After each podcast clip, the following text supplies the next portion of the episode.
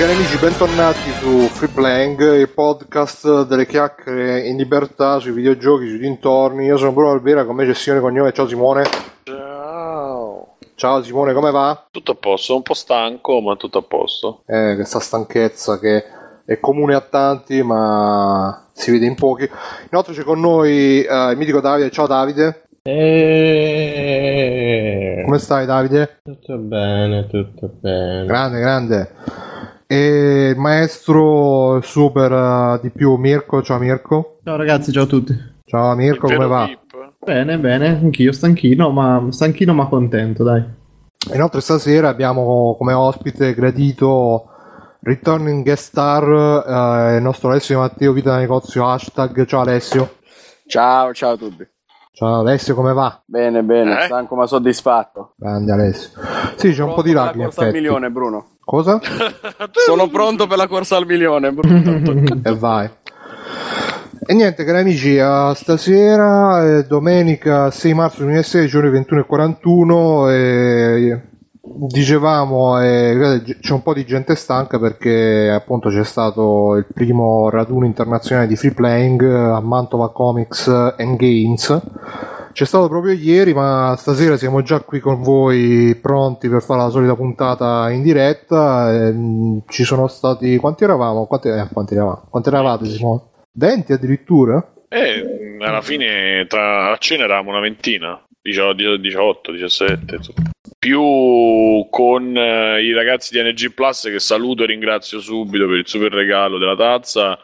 A un certo punto saremmo sfiorati sì, più di 20. Io con l'occasione 20.000, eh. Tanto qualcuno non mi, non mi dovrei scordare nessuno. Mirko, aiutami. Io Vai. farei un elenco di, Proviamoci. di veloce. La ringraziamo subito. Tanto NG Plus, quindi Andrea e Francesco. e Tra l'altro segnaliamo anche che siamo stati ospiti l'ultima puntata, quindi andatelo a sentire, Siamo, scaricate. siamo stati ospiti, abbiamo scoperto come si gioca tra papà e figlio, non, non avevamo idea, quindi vi consiglio di andare a sentire.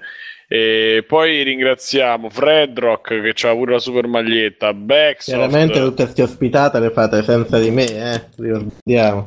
Sì, assolutamente. Eh. Backsoft e mm, che altro ci stava? Basta. vedi già Grazie, mi sono perso. ragazzi. Mirko, eh, Nicord che è arrivato alla cena, Albe eh, che vabbè non possiamo dire i nomi, dobbiamo dire i nick, se no eh, Moffetta. Moffetta. Poi ci stava Vecchi San. Poi ci stava mi son- eh, The Teacher, Dennis, che mi pare si chiama Dennis pure Papa Costantino. Papa Costantino, grazie. E ormai, ormai siamo amici. E vabbè, Fredro che abbiamo detto, Bigio, vabbè, Bigio l'uomo Bigio e Brain Damage, eh, Bimbo Minchia, eccetera, eccetera. E... Federico, com'è il nick Federico? Eh, boh, io sempre che ho sentito come Federico.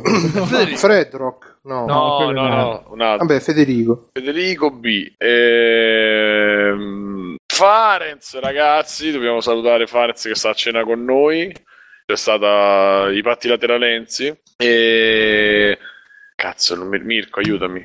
E chi, chi cioè, c'avevamo Linge con noi. Ah, Linge, ragazzi, Linge Drinkas è con noi con la, con la, con la padrona dell'Inge. Ciao Inge, ciao padrona. E c'è pure la padrona di Vecchi San. Ehm, Cazzarola, che figura. Andrea, vabbè, Alessio che sta qui con noi, ma c'era pure lui. E no, facciamo una figuraccia. Mirko, ricordiamoci che altro c'era. Sto guardando l'elenco dei partecipanti alla cena perché se no non mi ricordo, abbiate pazienza. Vabbè, insomma, io intanto mentre Mirko recupera gli altri nick, dico che nel frattempo, appunto, c'è stato. Abbiamo avuto il piacere di. Io ho avuto il piacere di parlare e di conoscere Farenz in veste di, di persona invece che di youtuber. E è venuto a cena con noi perché lui conosce un po' The Teacher e quindi è stato insomma, la, la invitato. Farenz nella parte di se stesso, insomma. Sì, sì, abbiamo avuto modo un po' di chiacchierare. E um, abbiamo visto anche Vittor Laslo che si aggirava lì per, eh, per i padiglioni e Bob Ampeso che sono altri due youtuber. E comunque, che cazzo ce ne frega degli altri? Parliamo di noi. È stato bello, ragazzi, è stato virile, è stato abbracevole. Abbiamo dormito tanto. Tutti quelli che sono rimasti a dormire sono rimasti praticamente a, a dormire nella zona, nello stesso posto. Quindi a un certo punto, tipo dopo la serata, dopo che... Ah, c'era pure il dottor Manazza che abbiamo parlato, abbiamo invitato, ha detto che non verrà mai, probabilmente non ha sentito, non lo so. E... Veramente ha detto così? Ha detto non 5 verrò mai? Non vengo. Eh? Ha detto veramente così, ha detto non verrò mai. Ha detto no, Praticamente, sì. tanto- E mi ha detto ah, dovevo invitarvi, invitare anche lui, ma tanto io non vengo, ha detto. una cosa del genere. E... Eh, a me è sincero. Eh sì, infatti è finita. È finita, proprio col disprezzo. è finita là. E, e abbiamo, abbiamo dormito virilmente insieme io, Backsoft e Stefano Biggio. A un certo punto è arrivato Fredrock come nelle gite scolastiche hanno portato il vino che il alcolici sotto banco. Esatto, quindi hanno, si sono ubriacati ri- rovesciando alcol, Sul alcol tuo sul mio letto. letto e su loro. E stamattina abbiamo portato la colazione a, a casa, po- sì, a casa, in camera, poverino, a, a Stefano perché Qualcuno se l'è portata anche a casa la colazione. Avete presente la scena di Scraps de- delle ragazze che si ubriacano? C'è quella di 20 anni, quella di 30, quella di... esattamente uguale. C'è Bre- eh, Fredrock che ha 12 anni, non lo so quanti anni ha. Eh, il giorno dopo era pimpante, allegro in orario e tutto. Stefano era un non cencio. Io ho fatto Stefano, dobbiamo andare, mm, dobbiamo andare a colazione che, si, che ci chiude. E abbiamo, mm. Fa niente, lo sono andato a richiamare due volte. Era sveglio, praticamente poi non si è mosso più. Alla fine era chiuso tutto e abbiamo portato la, la colazione al- in camera. E noi dovevamo andare via. E facciamo, vabbè, io sto, sto mangiando adesso che dove dobbiamo andare? Eh, dobbiamo andare via. e mm, niente, siamo stati Ma soprattutto, fiera. io- scusa, ragazzi, io eh, saluto Federico e il suo meraviglioso messaggio dopo cena, che uno che, che ci ha abbandonato subito dopo la Ah, cena, dice no, bellissimo. devo tornare a casa perché moglie bambini ci aspettano. E quando torna a casa arriva il messaggio, mia moglie si è chiusa in camera con i bambini, dormirò sul divano. E io subito ho pensato, madonna, questa come pensava che il marito tornasse a casa, disintegrato dalla cena, li picchiasse tutti e si è chiusa dentro. Ah, tra l'altro, tipo 20 persone hanno testimoniato che mangio la carne. Mirko può testimoniare. Madonna ragazzi, è stato documentato l'unico pasto normale di Simone in tutto l'anno. eh. E siamo andati a Roadhouse eh, perché alla fine per organizzare per cena la cosa più, più pratica è stata quella. E, e quindi abbiamo mangiato della carne, ragazzi, tutti insieme, appassionatamente. Poi abbiamo bevuto delle cose, delle birre virili eh, sotto l'albergo di Mirko. E... Ah, poi Non è c'è mio, mio proprio che lo, lo possiedo, eh, ragazzi. Abbiamo anche il sexy shop, eh, le foto pronte da, da... E Dennis sta facendo report, tra l'altro pare che le stia lavorando proprio in queste ore, quindi... Il nostro fotografo ufficiale, eh, addirittura siamo il fotografo ufficiale della serata. Sì, sì, ha come nelle una foto- discoteche. Mirko, racconta quando ha voluto fare la foto alla hall da professionista con l'autoscatto. Che Manazza a un certo punto ci ha lasciato. Vabbè, voi provate a fare foto, io intanto vado a dormire. doveva fare una foto, doveva fare, usare l'autoscatto e non sapeva come appoggiarla. Quindi a un certo punto. No, allora, non prima so. non sapeva dove appoggiarla, poi è diventato non so il tasto da premere, poi Ah, non sì, so, non so cosa fa questa lento. cosa che ho in mano. Ragazzi, fate voi, vi prego. E faceva le foto col tappo. È, finita con che cosa sono le fotografie. Sì, sì, qualcosa del Guarda, genere. c'era stato anche un intervento con no, io queste cose non le tocco, se no vi rubano l'anima. Esattamente. Come il nostro ascoltatore Giulietto Chiesa. Esattamente. E, e niente, quindi io poi ho condiviso praticamente i tre quarti del viaggio con, con Backsoft che casualmente ci siamo ritrovati nello stesso, negli stessi vagoni e negli stessi treni praticamente da, da Mantova fino a, a Firenze, che lui è, in cui lui, città in cui è sceso lui e io sono sceso Roma. Senti Simo, ma appena vi siete incontrati, com'è stato il primo impatto? Ah, è stato, è stato Do- figo. dove vi siete incontrati? Cioè, tu In fiera. ho visto che sei arrivato con l'ingegnere e poi sei andato in fiera. Siamo andati direttamente in fiera e sono venuti. Io ho visto Alberto, che Alberto ha visto me, sono già grosso amore. E poi da lì siamo andati a recuperare Michele, e Dennis, e Stefano e gli altri. E, e poi a un certo punto si è creato lo, sta- lo- il- lo- stand abusivo di free playing perché abbiamo dato due sedie, due istintori e un tavolo. E, e ci siamo seduti là. E io ero devastato dalla giornata e dal- dal, dal viaggio, quindi mi sono messo là. Gli altri che hanno detto tutti: Ah, che fai? Ti siedi? Dopo un quarto d'ora erano tutti seduti insieme a me. No, ricordiamo anche che Simone è arrivato. Che ora è arrivato Simone? 4 e tre quarti, 5. Sì, in fiera. Fa, oh ragazzi sono distrutto, mi sa che vado in albergo a dormire. No. Cioè, dopo 10 minuti che ci siamo visti. No, io volevo No, chiedi, Alberto, Alberto, se sei in ascolto, conferma questa cosa. Ti prego. volevamo vederci, ragazzi, ero stanco e volevo passare prima in albergo per eh, darmi una cipriata al naso. Invece stavo con la valigia e sono venuto di corsa e ho ritardato perché io volevo andare prima a bed and breakfast e poi andare in fiera. Invece sono arrivato diretto dalla mattina e in più la sera prima avevamo fatto le due passate a dire cazzate su T-Speak prima di partire, quindi già ero devastato.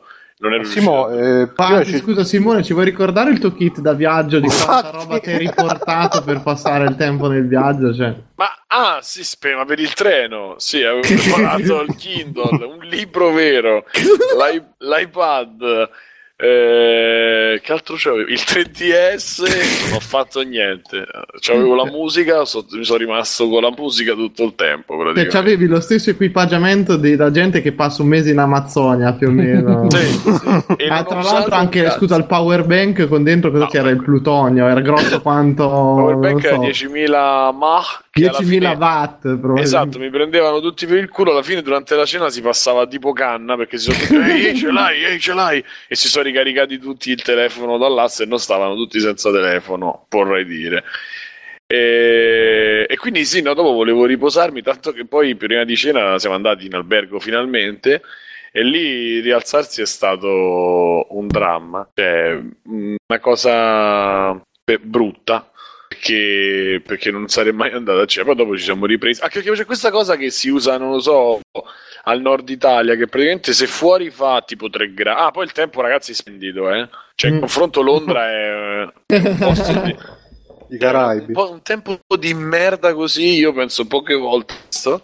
E, e poi c'è questo vizio che hanno che le stanze dentro hanno dai 27 ai 28 gradi e fuori fa tipo meno 2. Ah, Quindi ragazzi, c'è uno spazio di ho, che ho chiamato io al vostro albergo e ho detto guardate nella stanza qui a nome di questi qui potreste tenere il riscaldamento a non meno di 30 gradi perché mi piace stare nudi quando sono tutti insieme Io stavo in, mani- in maniche corte, stavamo dentro. Cioè.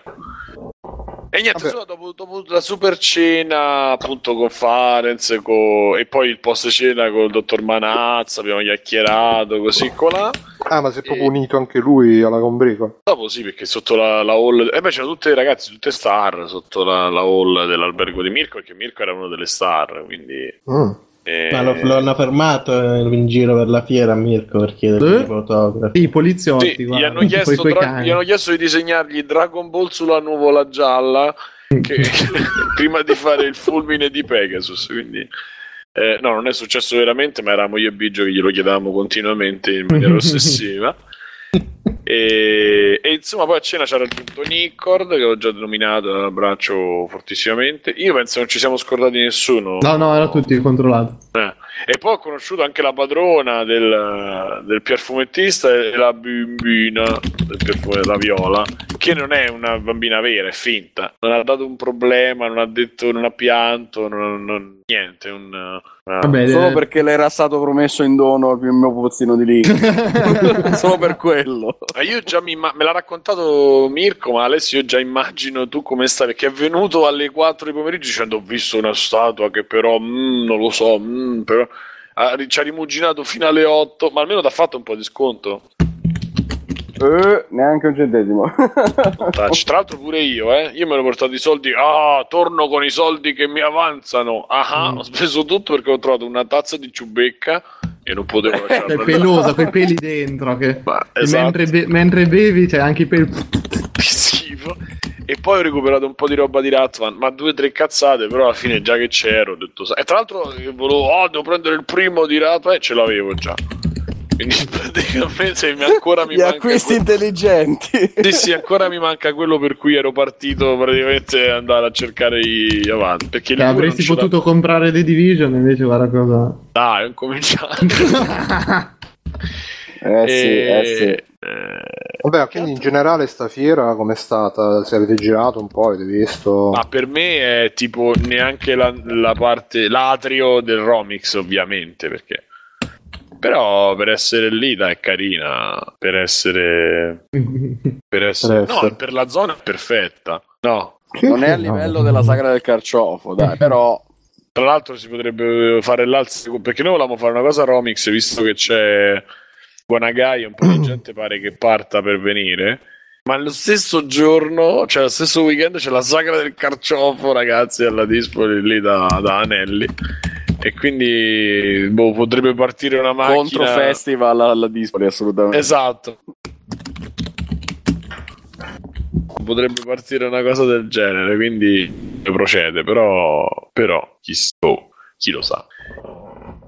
E che altro dire? Ho visto che avete Oh, incontrato, avete fatto anche la prova dei giochi indie. C'erano gli stand Ah di sì, c'era uno stand di Alessio, come si... fai una presentazione di quello stand che tu ne sai più di me. Abbiamo anche giocato, io, io, Alessio, io e Matteo, abbiamo giocato al super paddone da 700 kg con Mario, con Super Mario Bros. Sì, Alessio- con te, con te che brutalizzavi Backsoft. Ah, pronto, salta, fanculo, va a prendere quello. E lo C'è il mettevo in mezzo perché Alessio E perché eh, non ci perché- sono prove filmate di come ha brutalizzato me quando sappiamo coppia, infatti. Ma non ti ho brutalizzato, non è vero. Io dovevo solo dare la colpa agli altri de- de- dei miei problemi. Come tutti i bambini grandi. Esattamente. E Alessio è un maestro, eh? sa tutto, le vite segrete, le cose. Io andavo avanti e saltavo e volevo solo correre. e siamo riusciti Io a creare. primo un- livello ormai a memoria, lo so. Siamo riusciti a creare Solo quello, poi genere. Ecco la foto, l'ha messa, eh? La foto col Manazza è appena uscita sul gruppo del post cena lì. E sappiate che se vedete Backsoft che è più grosso per una questione di prospettiva, non è così. Cioè, lui se lo metti in fondo davanti è uguale, è un uomo gigantogeno, ragazzi, ve lo dico, e non, non litigateci mai. E... Ha comunque sempre ragione Matteo, infatti. Assolutamente sì. E dicevamo, ah sì, Alessio, spiega un po' dello stand, poi io magari vado nel dettaglio. Beh, lo stand praticamente si chiama VG Perspective, prospettiva videogiochi, è un po' il, il figlioccio di, di quello che era Games Collection de- quando facevamo gli stand alle fiere di videogiochi in cui ognuno portava parte della propria collezione e faceva provare i giochi storici perché eh, avevano console, giochi particolari, a parte i classici ovviamente, Nintendo 8 bit e tutto quanto, ma anche il, quelle più sconosciute, il TurboGrafx, eh, il Neo Geo, eccetera, per farli provare a gratis eh, agli avventori della fiera. E adesso lo fa mm, Lucio. eh, che porta in giro Lupo questo- Lucio. Lupo, Lupo, Lupo Lucio che porta in giro questo stand tutto da solo con la sua fidanzata e girano diverse fiere erano anche a Mantova e tutta quella peste di stand che potete vedere nelle foto è tutta roba sua che è un grandissimo filantropo perché io non avrei il coraggio di mettere tutta quella roba da far provare Ma infatti lo, a, lo a sai che... bambini eccetera Lo sai che una cosa bellissima vabbè, è proprio il fatto che ci giocassero da, da ragazzino, dai bambini ai genitori, anche nonni, si sono visti che giocavano, si fermavano a giocare di coso. Però mi domandavo, cazzo, cioè dietro quello stand c'è un investimento grosso. Io dicevo, ma secondo voi quante di quelle console tornano sane a casa e quante no? Tante, tante. Eh, Guarda, Eh, io, io li guardo ho mi ha fatto- preso un po'. Dici, cazzo, l'ho- però ci vuole veramente. Dici, o sei uno che sa ci fare. vuole che- coraggio Sì, uno coraggio, poi dici pure magari se sai fare, quindi quei piccoli, cioè piccoli, piccoli e grossi comunque problemi che possono venire fuori, comunque li riesci a risolvere in qualche maniera, cioè il pad che si rompe puoi aggiustarlo, certe robe, però cazzo, cioè un po' mi ha preso il magone, dici, guarda quelle console che io mai viste in vita mia, cioè tipo il Virtual Boy, altre robe, l'Amiga che CD, figo, c'era- ragazzi, il Virtual Boy. Cioè, vederli No. proprio così che giravano, uh, dico, ma così non ci arrivano stasera. Devo dire che però Guarda- la gente l'ha trattata con molta Eh, cura. eh. Sì, è ammirevole. Almeno no? ieri. Sì, anche perché ho visto che proprio poi i ragazzi, quelli più i teenager, que- diciamo la fascia 14, to 25, molti si buttavano sulle console moderne che c'è con Call of Duty, Battlefront, Battlefront. c'erano quei giochi lì. Il resto era giocato un pochino da tutti, però c'era molto... c'è- è un clima carino che si era venuto a creare attorno lì a parte il commento, scusate, ma il commento di Street Fighter, eh, cioè Eh, c'era un vabbè, torneo di Street eh. Fighter commentato che era... Quello non era suo. Ah, quello- Da- era commentato da un DJ anni, sett- anni 80 e ciao adesso lo ha sparato lo ha ammazzato Vediamo salta. Chan Li contro Chan Li che, cioè, a parte che è Chun Li, Mr. Bison, chiamiamo le cose con, Mr. loro nomi, non... con le A musche me pareva quello tamarre del, sotto. Dell'autoscontro. sì sì, Eh, sì, sì, Un esatto, saluto alla un bionda in seconda fila. Però no, no, ma a me mi è piaciuto molto, scusa Alessio se to- quella. No, no, no, figurati. No, mh, guarda, io l'ho fatto dal 2009 al 2013, andare in giro con loro alle fiere, eccetera. Per fortuna i danni sono molti meno di quello che uno potrebbe pensare, però appunto comunque possono capitare. Di solito sono eventi spiacevoli, però, perché per fortuna c'è molto più rispetto di, di quello che pensa. potremmo Eh. pensare. Di solito nella malizia uno dice eh, li porti là, te li scassano, te li rubano, eccetera. Invece per fortuna la gente è un po' più rispettosa della media che le diamo. E, e la bellezza è proprio che si è sempre creato questo ambiente da quello più anziano che dice ah che bello quello con cui giocavo quando ero piccolo, Sì. questo ce l'avevo e così e cos'ha. E, e i più piccoli che guardavano sempre stupefatti cos'è sta roba? E poi però si attaccavano a giocare a qualunque gioco anche molto vecchio anche gli 8 bit. C'è, c'è la console più curiosa come appunto il Vectrex che è un unicum praticamente nella storia dei videogiochi e fa sempre l'effetto curiosità come il Virtual Boy ma anche semplicemente la prima PlayStation, eh, il Nintendo 64, queste console un po' più vicine a noi, ai nostri anni, però eh, dimenticate o mh, che non sono state viste facilmente dai bambini. Fanno sempre quell'effetto, ah Con un guarda gioco di questo, merda non l'ho mai eh. provato, cioè, eh, vabbè, I un giochi gioco di poi merda girano. GameCube. Però c'era il Nintendo gioco 64 con Mario Kart. l'effetto nostalgia è inevitabile. Non ho visto che c'era? era Aspetta, sul per cubo. GameCube c'è cazzo, potrei, potrei una cosa del genere c'era. Cosa? Mario. Psychonauts. Vabbè, mica è brutto, Psycho, no? Ha capito, Davide. Tutto Sì, che c'era magari da, da fiera, no? cioè da evento così, non era Eh, proprio. vabbè, appena. Boh, vabbè. Potevano mettere un bel JRPG dentro. Eh sì, così lo iniziavano e lo finivano in fiera. Eh dai, figo, Sky of Arcade L'anima del tutto- JRPG a Mantova. Ma c'era Sabaku, non ho capito sta cosa. No, no, non C'era, ma no, purtroppo ok. non c'è stato quando, quando siamo arrivati noi. Perché? Però abbiamo istruito Farenz a, a debita- in debito modo per, per andare. No, vabbè. E, no, doveva esserci un panel. eh, Merrino, Vittor Laslo, Farenz e, e chi altro c'era? Non mi ricordo l'altro. Manhattan, forse. No, Manhattan già l'aveva fatto per cavoli suoi. Tra l'altro, vorrei sapere chi era quel, quel ragazzo che lo seguiva senza dire niente, che però aveva il pass autore. Perché La badante. Boh, non lo so. E, no, e alla fine invece ha paccato Farenz, eh, eh sì, ehm, Tabaco ed è venuto oggi. Noi andavamo via e lui veniva. Accia, mannaggia. Ma quindi E- sto gioco indie delle game design E poi ecco, nel- in quel... In quel eh, Che ci hanno pure taggato, tra l'altro, salutiamo. Sì, sì, ciao. E c'erano queste tre ragazze che stavano presentando questo gioco che si chiama Marshmallow Adventure o Adventure Marshmallow, se qualcuno lo sa Marshmallow preciso. Adventure. Marshmallow Marshmallow Adventure. Adventure e c'era era una, un'alfa praticamente di questa specie di platform eh, mezzo doodle jump però non non, eh, Non jump. non era no, non procedurale cioè eh, quei livelli fatti fermi e mh, dove c'è questo marshmallow che deve salire, deve saltare, andare sempre in salita e ha delle chiavi, ha dei power up, delle bombe, eccetera, eccetera. E ho fatto il tutorial, ho fatto due o tre livelli, ho giocato boh, un quarto d'ora, non so, 20 minuti, abbiamo giocato io e Fredrock, abbiamo fatto i due, i, i due eh, beta tester, eh, eh, commenta- commentatori critici. Let's player. Let's Player e praticamente no, insomma, ne volevo poi ho detto che l'avrei parlato oggi e sono contento di parlarne perché aggiungo sviluppo italiano, poi tante ragazze Comunque ci so- stavano sono de- delle mm, studentesse della scuola di comics di Reggio Emilia, da quello che ho capito. Eh, averla- dovrebbe esserci adesso un corso di appunto di giochi, sviluppo, eccetera. Quindi, e dovrebbe essere anche una delle prime cose che esce lì da scuola.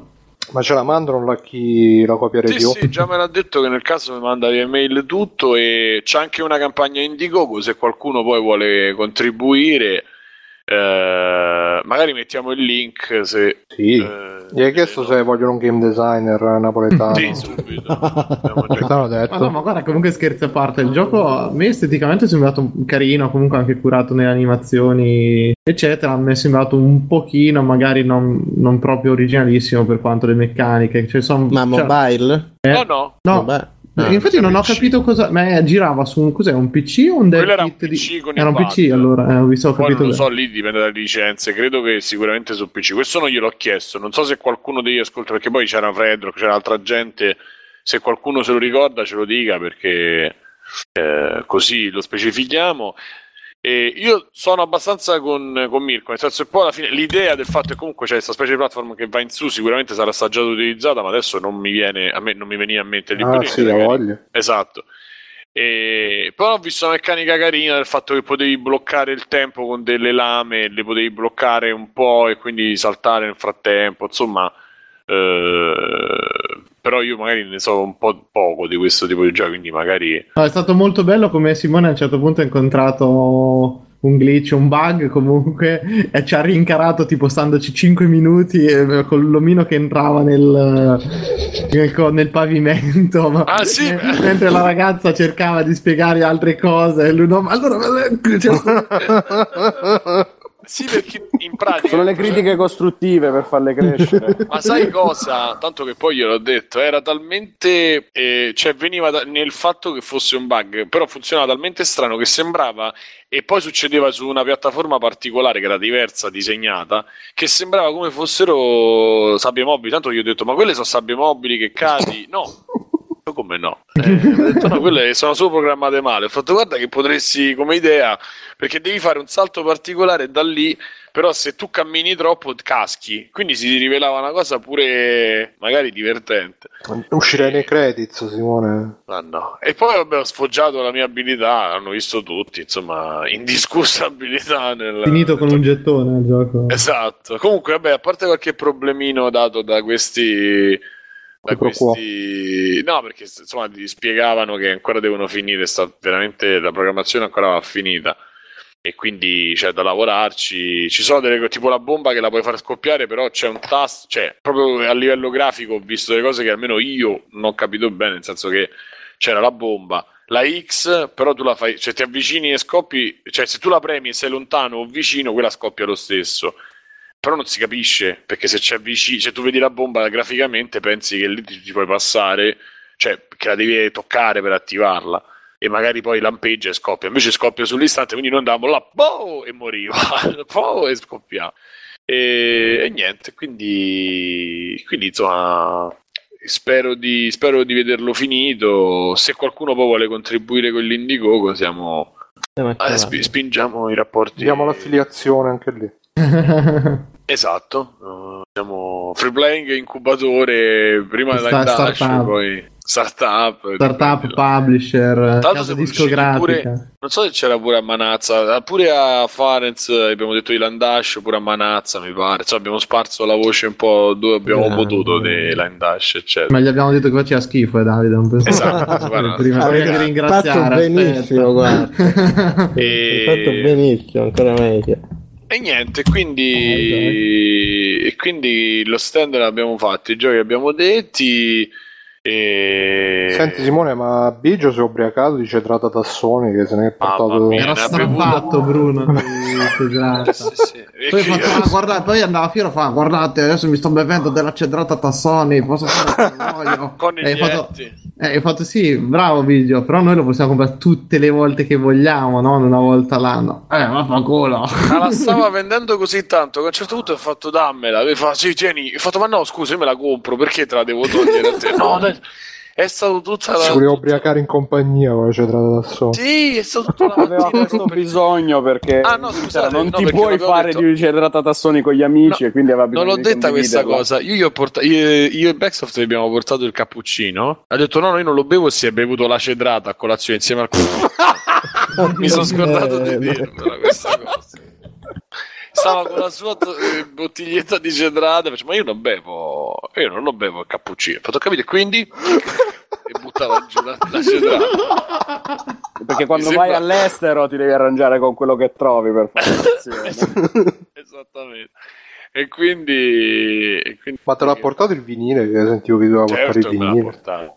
Yes. C'ho, il vinile- c'ho avuto i regali, c'ho avuto il, la I regali della Svezia. e Moffetta mi ha portato della RAM che gli avanzava per Così. il Mac e Che tu potrai E rivendere a Stefano- otto volte il suo vero valore. no no no la metto subito sul mio iMac e, e Stefano Questo che sta mettendo adesso la RAM nell'iMac. Così. vinile che però ho pagato regolarmente e, e niente e quindi non so se c'è altro vogliamo dire. Boh, dai, magari se vi viene in mente qualcos'altro, man mano che parliamo. Però direi che più o meno abbiamo detto tutto. abbastanza Sì, la nottata, poi l'abbiamo l'hai l'hai raccontata, che, che c'è la foto qua che è stata abbracciata, però la foto, io non ho capito, la foto della mattina di Biggio che sembra che c'ha qualche problema, Vabbè, ma ti, tu intendi c'è qualche problema la mattina o tutto il giorno? Perché se no rispondi- Biggio c'ha problemi in generale, ma in che... no, che la mattina c'è la foto, ha messo proprio la foto che sembra che ha passato una notte, diciamo, di divertimento posteriore, Eh. ecco. No, quella l'ho fatta io che sta smanettando... Aspetta, che sta smanettando su... in una busta. Una cosa del genere, boh, Sì, ma no, la sto trovando. io perché era, si era appena svegliata, ha fatto colazione e sta prendendo il lambrusco, ancora non ho capito cosa volesse fare con, con quello, con l'altro lambrusco, non lo so. Ma com'è poi la... Ah, ecco, la foto di... Qua c'è la foto... ci sono due foto di Alessio nella pizzeria, da solo, di notte, a fonda. Che, che, che che dovevo mangiare per ultimo e quindi stavo là abbandonato. In che senso dovevi mangiare per ultimo? Perché la- tutti gli altri avevano già mangiato, eccetera, quando sono arrivato io, e quindi si è creato il corto quello di, di Maccio Capatone. Ho già mangiato. Ma Io- io- mi hanno abbandonato al mio destino là. Ah, quindi sì, sì, mangia, mangia, e poi loro se ne sono andati a fare i cazzi loro in E lo da co- lontano. Ah, ecco. Ah. Ah, sì, eccola qua, la foto con la busta, un nome. Poi la foto di Simone Cavaglietta. Il prof anche con la sigaretta, grandissimo. Va buono, va bene, dai. Ma eh, quindi tu, stavo vedendo anche la foto di Alessio con Biggio, vi siete incontrati in treno a Mantova? A, dov'è? A, No, a a Milano. Milano Centrale ci siamo riusciti a incrociare dopo grandi peri e pezzie, perché i treni hanno fatto di tutto per non farmi partire, però poi ce l'ho fatta. Ci siamo incontrati lì e abbiamo fatto il viaggio da Milano Centrale a Mantova insieme. Ho capito, ho capito. Metà Vabbè. viaggio è Biggio che chiama la famiglia perché quando è in Italia deve approfittare. Quindi io col telefono scarico di fianco che pensavo ai fatti miei e lui telefonava. E come ci parla? Parlava in sardo stretto con la famiglia? Si capiva? In, in svizzero. Ah, ecco. Niente, ehm, no, volevo ricordare anche che in fiera c'era eh, Fredrock che c'era la maglia di free playing, però visto che ci siamo, facciamo anche questo annuncio che ehm, adesso sono disponibili le maglie ufficiali di free playing da Tostadora che ci hanno, ci hanno contattato per fare pubblicità, affiliazione, non so che cos'è. In pratica io non lo conoscevo come sito, è una specie di di sito di quer- Quertino, non so, fa- fanno magliette, stampe con eh, robe nerd, eccetera, eccetera. E abbiamo fatto anche quella di free playing eh, che comunque si può personalizzare, si può fare. Costa, costa un pochino, costa quant'è? 19 Ma è euro insieme. qualità, guarda, ragazzi. guarda Ah, sì, sì. comunque Bruno che il costo medio di prenderti la maglietta e fartela stampare in quasi tutte le tipografie Sì, o sì. poste, a meno che non ne fai grosse quantità è quello la cifra. Quindi. Quindi compratene tante così potete Anzi, abbassare il Fredro per prezzo. farsela sola ha speso un botto di più, quindi... Addirittura. No, forse 5 euro, 10 euro. Prendetene 7, una per ogni giorno della Eh, settimana. bene o male vai lì, sì, perché io ho provato a impostarla da, da Torabora e alla fine se vuoi fare fronte retro, cioè fronte retro, sia davanti che dietro la maglietta con la grafica, perché ma sopra- dietro ci va la schiena dritta. Ma soprattutto se volete risparmiare, invece che la maglietta, prendete un giubbotto Catarin frangente che è uguale, così lo potete tenere in macchina quando scendete, c'è scritto free playing, vi vedono al buio, non vi investono.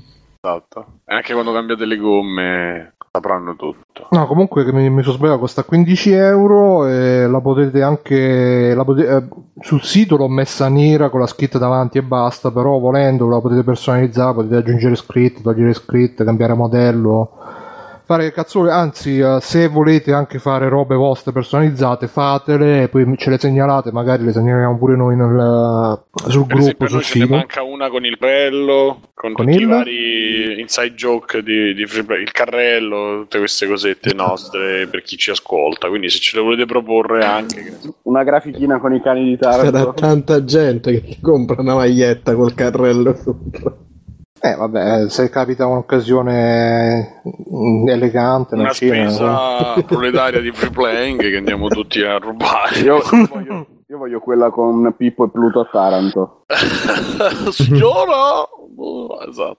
E che volevo dire, sì, no, la maglietta l'ho messa a 14,90 che sarebbe il prezzo base che non ne ricavava niente, però ci abbiamo l'affiliazione che ci va tipo un 10% se cliccate con il nostro link eh, su qualsiasi roba comprate, così si, come si dice, si compensa. con free playing. Esatto, esatto, perché comunque anche la moda vuole la sua parte e tutto quanto. Ma Andrea Seveni, ah vabbè, so- quelli sono di, di NG Italia, stavo vedendo adesso la foto, c'erano anche Andrea Sevenix, eh, il Codolo e tutti gli altri di NG Italia, vabbè. Non trovo io quella foto perché dovrebbe aver giunto una- un album eh, Dennis, ma non lo vedo. Io. Sì, no, lo sto facendo te, no, io stavo dicendo la foto qua che ho messo nella scaletta. E eh, qua intanto domanda dalla chat c'è Stix1980 che chiede volevo chiedervi una cosa cosa pensa Davide di Dark Souls Davide che ne pensi di Dark Souls avevi anche recensito Uno anni miei fa giochi preferiti in genere di sempre praticamente. Eh, è bello, cioè, potrei parlarne tanto, però non credo che ci divertiamo tanto. poi. Dici, dici qualcosa, dici, ric- ric- dici una frase nuova. Che non- non, non è un- la gente che dice ah il gioco difficile è deficiente perché è un gioco che usa si muore tanto ma la morte non è un fallimento in Dark Souls. È un gioco, su- è un gioco che sfrutta la morte per insegnare. Si- in Dark Souls non si muore così mai non si- esatto ma non, no, non si muore mai da cose che non cioè non si muore mai dopo che sai cosa succede non è un gioco di riflessi E- Ma quindi sì. quelli che lo finiscono senza. No, per esempio, questo è uscito quello che l'ha finito senza danni, senza prendere danno e senza morire. Pensi sia uno svilire proprio il gioco oppure. Perché? No, no, è una persona che magari forse c'ha troppo tempo libero, però. Eh, questo sì. sei d'accordo con eh, che ultimamente ho messo due, due video sul gruppo che dicono che è una metafora della depressione Dark Souls perché Mm. ripeti sempre le stesse cose ti infliggono sempre gli stessi danni e devi andare oltre e vincere la depressione in Dark È il Souls giorno della marmotta della Oltretutto qua nella chat dicono Trial and Error, secondo me è un po' quello che fa Dark Souls è abbastanza più raffinato del Trial and Error che puoi vedere magari in Ghost and Goblins, però vabbè, sarò io. Eh. Va bene, grazie Stix per la domanda. A proposito di domande, ci abbiamo anche il um, praticamente un nostro ascoltatore, Metallo Paolo, che salutiamo, deve andare a incontrare i Dream Theater e ci ha chiesto se, se avevamo domande per i Dream Theater. Io manco so chi sono, non so se voi avete domande per i Dream Io, Theater. io, io voglio assolutamente sapere cosa ne pensano del fatto che ieri alle storie tese ancora una volta non hanno vinto Sanremo. Sono sicuro che avranno opinioni forti al riguardo. Io già Dream- Vai, vai, scusa. Ho già chiesto in privato quello che devo a. cioè le domande da proporre. Quindi mo quelle lui le sa. Dicevi- Mirko, c'è qualche domanda particolare per i Dream Theater, eh, il tuo gruppo preferito? No, no, non saprei veramente che dirti. Vabbè, io la, la mia domanda è che cosa hanno fatto di famoso perché non li conosco, per il resto anche voi che ci ascoltate, se avete qualche domanda andatela a fare sul gruppo. Bruno, fagli chiedere ma chi siete voi, visto che non li conosce. No, ma infatti che cosa hanno fatto? Vabbè, ma di- c'è la classica domanda: per chi non vi conosce, come descrivereste la vostra musica? No? Eh, bravo, quella domanda là, ma soprattutto che cosa hanno fatto di famoso i Dream Theater? Eh, Images and World. Metropolis Part Ah, due. sì. Wake, Ah, Metropolis beh. Part 2. Ah, ok. E La poi colonna c'è... sonora di comando, Bruno. Eh, allora. Poi chissà chi l'ha fatta, forse Mark Lest. boh. Vabbè, comunque poi abbiamo un'errata corrige che ci, ha- ci hanno segnato sul, ci ha segnato addirittura sul gruppo, sul forum di Free Playing, sono andati a segnalarlo pur di segnalarci le robe che sbagliamo. Ci ha segnata FDF che ha scritto certo che le bufale sono tutte vostre, basta con questa favola che il creatore del Segway è morto, guardatevi Slingshot su Netflix che immagino sia un documentario. In realtà chi è morto è colui che il, qua- il quale lo aveva rilevato, e cioè il proprietario. Quindi attenzione che qualche puntata fa abbiamo detto che quello del Segway... io, ho detto io, scusate. ricor- eh, ric- cazzo. eh, andrò, andrò in pellegrinaggio con il mio Segway e chiederò scusa al E ricordia- ricordiamo anche che Clint Eastwood è ancora vivo. Buon per lui. Ah, ci scrive Cactus, sì sì è stato esaustivo in quella puntata, si riferisce a Davide che ha parlato di Dark Souls, Best Game Ever, bravo Cactus, infatti Davide ne parlò pare che nella puntata 83 se qualcuno se la vuole recuperare. E poi vabbè, altra roba, questa settimana è uscito il trailer dei Ghostbuster, ce lo siamo visti un po' tutti, c'è chi l'ha schifato, c'è chi è piaciuto, io onestamente, boh, pensavo peggio, Mm, non, eh, cioè le premesse erano proprio pessime, però è stato meglio di quello che pensavo. L'unica cosa è che proprio, cioè, loro sembrano abbastanza interessanti come personaggi, però è proprio una, una roba uno a uno con, con i Ghostbuster originali. Secondo me, anche lo dicevamo anche fuori dalla puntata. Anche abbastanza un po' fuori tempo, nel senso che io immaginavo che i Ghostbuster moderni facevano tipo l'app di Uber eh, per, per acchiappare i fantasmi, questi invece hanno ancora il, lo scantinato, il scassato, la macchina, la roba. Davide, tu l'hai visto sto trailer eh, di Ghostbuster? Come no? Non.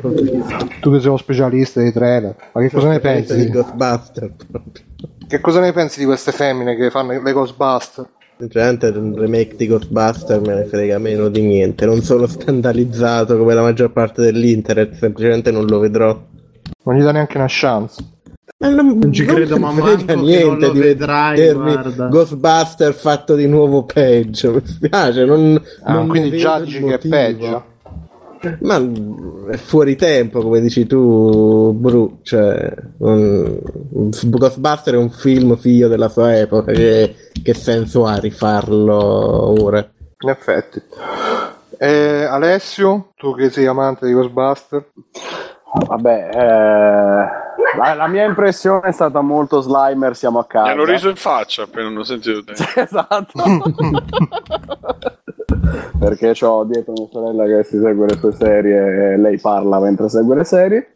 Ehm, io sono abbastanza fiducioso nel non me ne fregherà un cazzo, ma di base non ho un preconcetto contro questo film. Il trailer mi ha lasciato un po' me, però, e la cosa che mi ha lasciato più strano è stata quella, perché non è che mi ha fatto schifo, semplicemente è come se non fosse uscito per me, non mi ha toccato le corde del- della nostalgia né fatto ridere con qualcosa, cioè proprio l'ho visto e basta e l'ho tolto. Eh, secondo me è un film che è stato così contrastato da- fin dall'annuncio che rischia di essere pure piacevole poi quando uscirà, però dovrà combattere tutto l'astio del no, quelli veri sono altri, eccetera. Sono abbastanza possibilista su, su questo film, anche perché tanto abbiamo visto solo questi due minuti di trailer. Ehm, temo però la reazione dell'internet, cioè che Beh, venga sarà- a priori e tutto quanto come è già successo fino adesso perché eh, tanto ormai lo stanno facendo eccetera, piuttosto ignoratelo, tanto non serve a niente vomitagli merda addosso e basta. Poi le quattro protagoniste sono anche loro comiche che vengono da Saturday come era per i protagonisti del film originale. Ripeto, è, è palesemente lo scarto di quello che doveva essere il terzo film su cui ci avranno lavorato anni in pre-produzione, non sono mai riusciti a, a maturarlo, eccetera. E alla fine si saranno detti in Sony: Vabbè, buttiamolo sul reboot, eh, remake, il cazzo che è, lo rifacciamo uguale, però cambiamo con le protagoniste donne e vediamo cosa ne esce. Se, se, se va male, ne esce F4 dei Ghostbusters. Tutto qua. F4, Eh cioè? sì, I Fantastici 4, quello Ah. bruttissimo dell'anno scorso. Mamma mia. È un reskin, dai. È un reskin dei primi due praticamente. Mirko, che Ci so sono- che ti è piaciuto, scusa, vai I fantasmi sono molto fighi, però. La roba dei fantasmi con le grafiche è molto figa. Il design dei fantasmi lo, lo salvo anch'io, il resto... Boh, non lo so, io pensavo, pensavo inizialmente che l'unica soluzione fosse di conti- fare un pseudo sequel o comunque giustificare un pochino mh, la continuità della storia in qualche maniera. Da quello quando ho visto il trailer invece che dà proprio l'impressione in tutto e per tutto del reboot, remake, eccetera, un- già questo un po' mi ha lasciato freddo. E ho trovato boh, ste battute proprio.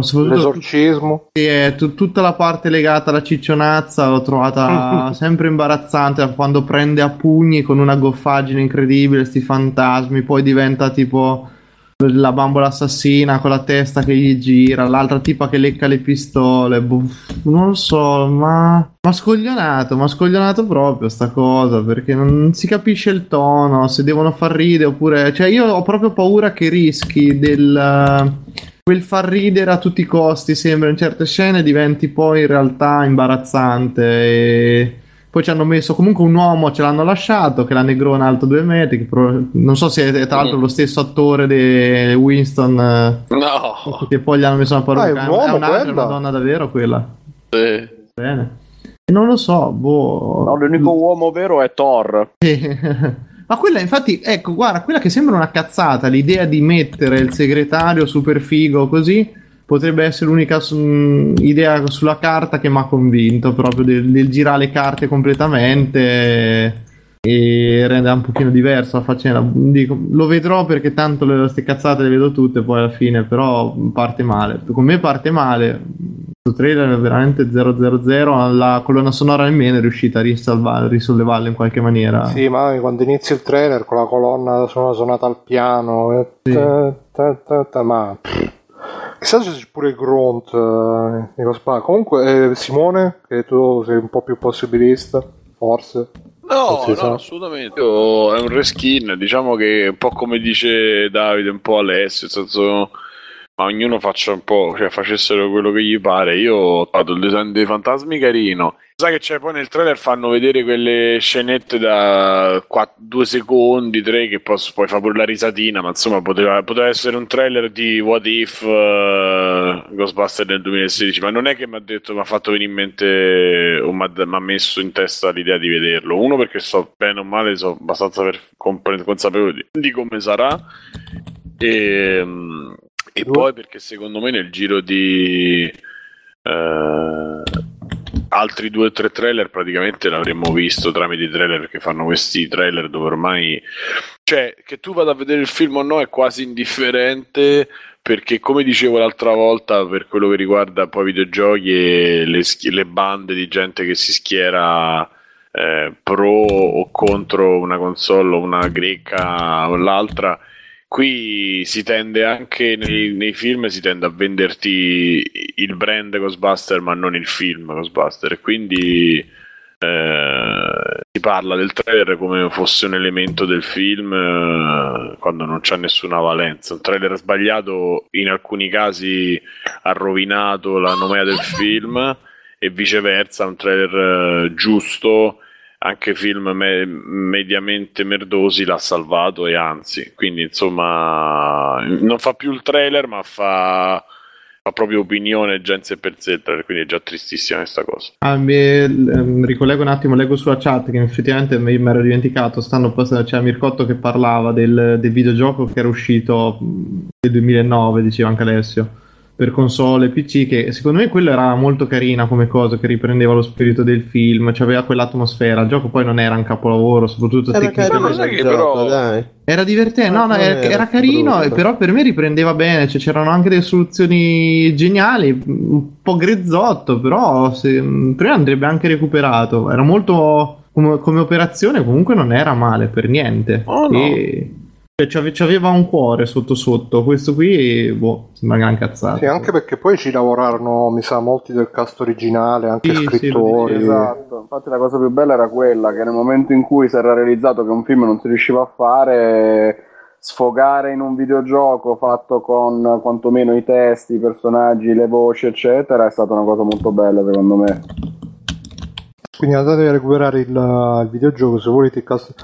Io mi chiedo se avessero fatto il remake, però avessero usato i maschi al posto delle femmine, secondo voi avrebbe avuto Peggio cioè, pure, peggio pure. 10? La Sì, gente perché- si sa- si sarebbe lamentata di meno, cazzo guarda. scegli? Eh. No, secondo me no, no, invece si sarebbe lamentata molto di più. Questa è una, è una manovra molto cosa. Perché se tu adesso lo critichi, ti dicono che sei sessista, eh? Perché vedi. Eh, hanno- però al contrario, se vedi, cioè, Davide, io l'internet eh, si incazza molto queste cose quando cambiano i personaggi, come quando hai i personaggi dei fumetti, tipo che sono bianchi nel fumetto e li fanno neri nei film. Sì, ma lo sai che i diritti dei neri non cose. contano niente, soprattutto in America, mentre le donne non le puoi toccare, non puoi dire niente mai di male. Eh, ma inve- sennò ser- inve- invece se- senti a me la stessa cosa, secondo me pure come la gente che ha iniziato a rompere il cazzo quando hanno fatto Thor femmina, quando Thor è stato tipo una rana spaziale a un certo punto. la gente gli cambi le cose, si, si inizia a incazzare. Ci mettevano Channing Tatum lì a fare il Ghostbuster, eh, secondo me si, Sì, si rompeva Gosling, sempre il cioè, cazzo la certo. gente, eh, perché Sì, no, la, quello- la gente rompe il cazzo a prescindere, però secondo me rompeva il cazzo meno. No, Sì, che sì. se- Mettevi, secondo eh, me... bra- bravo Simone, Channing Tatum, Ryan Gosling, ci mettevi, chi ci mettevi come terzo? Dai, terzo Ghostbuster. Brad Eh, Pitt. no, no, Jason Statham, Jason Statham. Sì, eh, e sì, come, sì, il ne- sarebbe- e come il nero ci mettevi Idris mettici un Elba. Ryan no, Idris Elba no, ci mettevi Denzel Washington. O Chris Sì, Rock. Vedi, più le Spendables dei Ghostbusters. esatto, Spendables dei Ghostbusters. Cioè, che secondo Ah. me poi quello che dà fastidio al momento, dico, felice di essere smentito, è che anche le hanno, cioè forse magari prendi quattro donne ma le caratterizzi nella maniera più differente possibile dagli altri, allora magari in qualche maniera avrebbe aiutato. Però qui prendi quattro donne, ci Sono fai lo, proprio lo uguali scienziatello, personaggi. sì. Identici Sì. sono. Eh, No, ma dove- anche il trailer, se lo vedi, Davide, è pre- e poi cioè, ci sono proprio tutte le Le scene, scene del film. film, il- tutte identiche. Ma io penso che le- cioè, la conferma che sia un rebook remake ti viene quando fanno vedere la macchina che ha la, è la Ecto 1 proprio, cioè quindi è la Sì, stessa. però è quella dei morti, è quella da Sì, morti. eh, vabbè, hanno voluto fare. La prima era un'ambulanza, adesso hai visto che figata, un carro funebre. La prossima in Ghostbuster 4 sarà un carro di gelati, magari. Che. Con le musichette. E quindi, cari amici, quando esce, voi lo sapevo, ricordate, io Sama. quest'estate. Ah, già? Pensavo che ci volesse ancora un po'. Vabbè, quindi quest'estate. Sama. Ah sì, perché hanno, girato, hanno finito di girare da qualche mese, se non ricordo male. Tutti al cinema quest'estate a vedere Ghostbuster femmine. E poi dopo c'aveva il Toto Critic, che come al solito c'è Andrea Game in Action, che ringraziamo perché Eh, ci, ci estrinseca questa rubrica che ricordiamo consiste che noi dobbiamo dire prima che il gioco esce quanto secondo noi prenderà su Metacritic il gioco e poi chi ci azzecca di più sale in classifica, prende più punti, eccetera, eccetera. Per questa settimana Andrea ci ha proposto The Division che mi sa che esce domani proprio, giusto? E, mh, domani, atti- sì, domani alle 2 di pomeriggio attivano i server.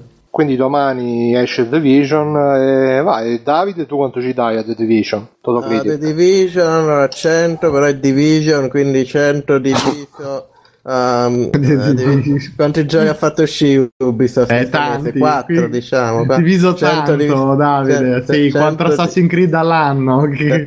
4 Ma c'è, ma c'è del metodo in 25 questo. Qua- Com'è Davide? 4 per 25? 4 diviso ci- 100 diviso Sì, 4 25 Però Davide, sta 4 cosa che tu usi la 25. numerologia per indovinare i voti non è giusto, eh.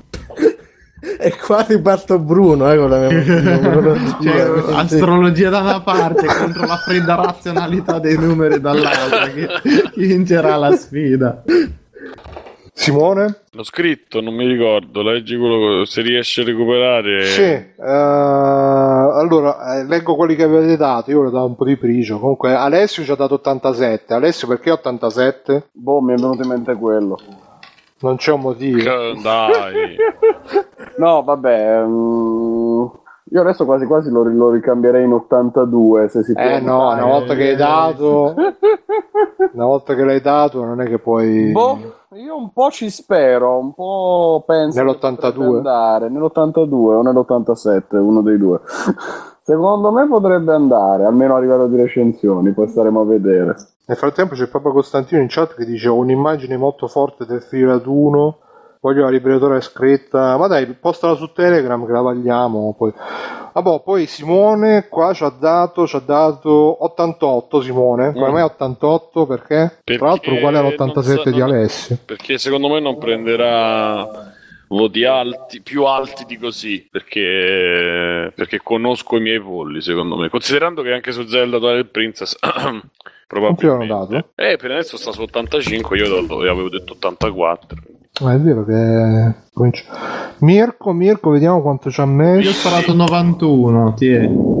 Pizza. Devo, de- mi- mica posso dire che ho preso un'inculata, ragazzi. Comunque dom- domani sera ve lo dico io. Maestro Mirko 91.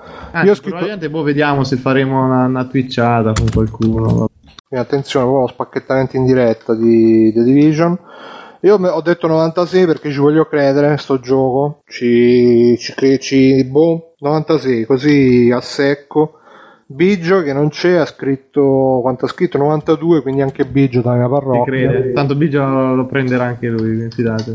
Ma quindi fate, avete già organizzato il gruppo? Stavo vedendo prima la chat. di Division, però. Sì, sì, è, tu- è la vecchia gang di, di Destiny che si sta in parte spostando lì. Adesso vediamo un po' quanto dura. Tra l'altro oggi è uscito anche, non so se avete visto, un video che in generale è uscito dalla news che hanno esaminato i file eh, del, eh, del gioco e ci hanno trovato Tracce di sperma hanno trovato. anche, sì, soprattutto quello. E poi insomma ci hanno trovato tutti i, come si chiama, i, Cazzo in culo, bro. le armi, le, le mappe, le missioni, tutto qua. No, scusate che stavo cercando qua la news. Ok, io direi di passare alla rubrica di Davide. Di... Che rubrica Eh. prendere il mio punto txt con tutti, tutti, tutte, tutte le rubriche. Intanto, allora, questo, questo, come sapete, i giochi, i giochi uno li gioca ma li compra pure.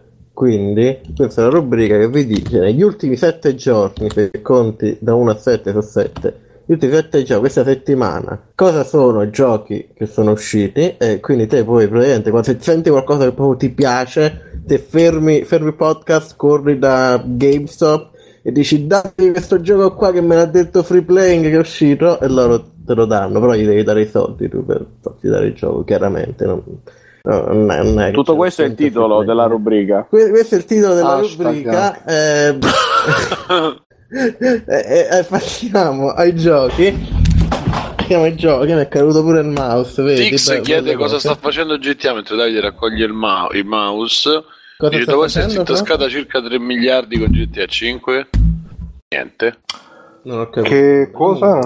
Non ho capito. Tix ha chiesto cosa fa secondo voi GTA dopo che si è intascata 3 miliardi con eh, GT e Rockstar Ah. dopo che si è intascata 3 cosa miliardi con GTA. GTA?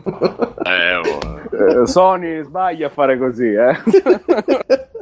No, eh, GTA adesso mi sa che si sono lanciati comunque nel multiplayer perché continuano a, a uscire espansioni del multiplayer, eh, eventi speciali. Da quello che Sì, ricordo pare- di aver letto che quest'anno si concentravano sulle rapine, le missioni, le missioni grosse per il multiplayer di, per, il G- per GTA Online. Sì, sì, Hanno chiuso stato- l'anno scorso di fare, a fare espansioni anche per le versioni all gen, da quest'anno iniziano a fare le cose belle solo per next gen. erano, cioè, gli par- pare che gli abbia reso parecchio questa componente online. Infatti, Che sexy Bruno comunque. cioè? Non hai vista la foto? Ah, Anche aspetta, Davide devo dire che non ci non faccio l'ho vista fare. la foto Ah, ok. Sta sul gruppo. Telegram Ma a fianco a cosa che è? Beh, a Biggio quello che sta col cappellino. Quello vestito da The Division, come ha detto giustamente Simo. che è arrivato il cosplayer di The Division. Ah, tra l'altro ci hanno azzeccato pure i capelli. Grazie de- Papa Costantino che ci grande. E quindi che stavo dicendo? Ah sì, alla rubrica di vai Davide, dici i trailer eh, che io Ah, già sto, sto uscendo per andare da ah, GameStop in questo momento. per, per il primo gioco non so cosa sia, però ho visto tipo la, la thumbnail del trailer, non sembra manco brutto. Uh, a- Alekines Gun, spiega chi ha visto il trailer, me lo spieghi. Mi sa che ho visto solo io.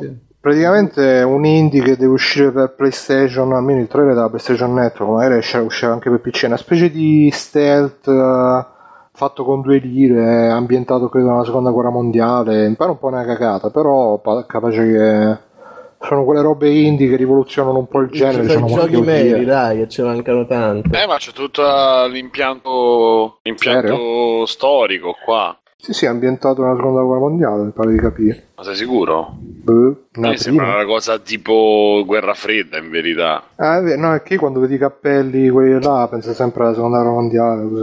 Infatti, quando guarda il cappelli film- della seconda guerra Ah no, perché a un certo Quando punto... guarda no. il Signore degli Anelli, Bru, il cappello di Gandalf, lì subito dice dai, seconda guerra No, ma mondiale, perché a un certo cioè, punto c'è uno con eh, l'elmetto proprio della, dell'SS, dei soldati del boh, capace pure che sì, guerra fredda, chissà. Comunque uno stealth, eh, però uno stealth in giacca e cravatta con la fedora, il cappello... E ci sono anche sezioni in te- third person shooter. Poi c'è una scena di lui che mette una polverina dentro il cocktail per eh, stuprare le ragazze. Va bene, eh. Poi Ale-. Alekin sarà una cosa russa. Sì, No, è Arlecchino scritto. Sì, come Ah. Quinn. eh. esatto. Andiamo, andando, andando avanti. Deponia ancora, ma quanto dura eh, Deponia? esce il quarto Deponia, un altro Deponia esce. Un altro, Ah, Mirko grafica- Mircotto ha detto la cosa giusta, è Hitman Brot, la, la descrizione giusta di sto gioco. Ottimo. E- Ah, eh, esce il nuovo Deponia che, non so se qualcuno se le gioca queste avventure grafiche, io no, perché no, però è a cartone, sembra figo, mi ricordo tanto Monkey Island 3, qual era quello fatto Ma, guarda, ma, via, ma io mi sono visto il trailer, ma veramente quanto cazzo di influenza c'ha avuto sto cazzo di Monkey Island? Cioè, il protagonista è proprio Guybrush eh, e Guybrush. Guybrush eh, Tripod. Tripod. No, ma tipo il clone numero 324 di Guybrush Trip, che cioè, fanno tutti questi protagonisti che sono tutti scapocchioni, però sono simpatici, tutti che va, ah, voglio fare l'avventura e poi non mi so allacciare le scarpe. Eh, Eh, però alla fine funziona molto anche perché è moduato pure dal, dal mondo cinematografico, dai. Mm, Non lo so, io sono abituato, cioè, per me il protagonista del film, il protagonista anni 80, il montaggio che si allena, fa i muscoli, spacca tutto, invece questi sono sempre, ah, eh, eh, devo, devo aprire la porta, ho perso le chiavi, oh, oh, oh, mi sono caduto dentro la grata, oh, oh, oh, che simpatico che sono, non so fare un cazzo, oh, oh, oh, cioè che... eh, eh, mi Parlano sembrano tutti così. Sì, sì, poi si sente le virgole doppiato. sono oh, oh, oh. No, ma cioè, secondo me sono proprio dei protagonisti che, cioè, è tipo come Homer Simpson, no? Che uno si deve immedesimare in Homer Simpson perché è pigro, magari no, è l'uomo medio, eh, me- cioè è fatto apposta Homer Simpson per imme- far immedesimare l'uomo medio in Homer Simpson e farci ridere sopra, cioè è consolatorio.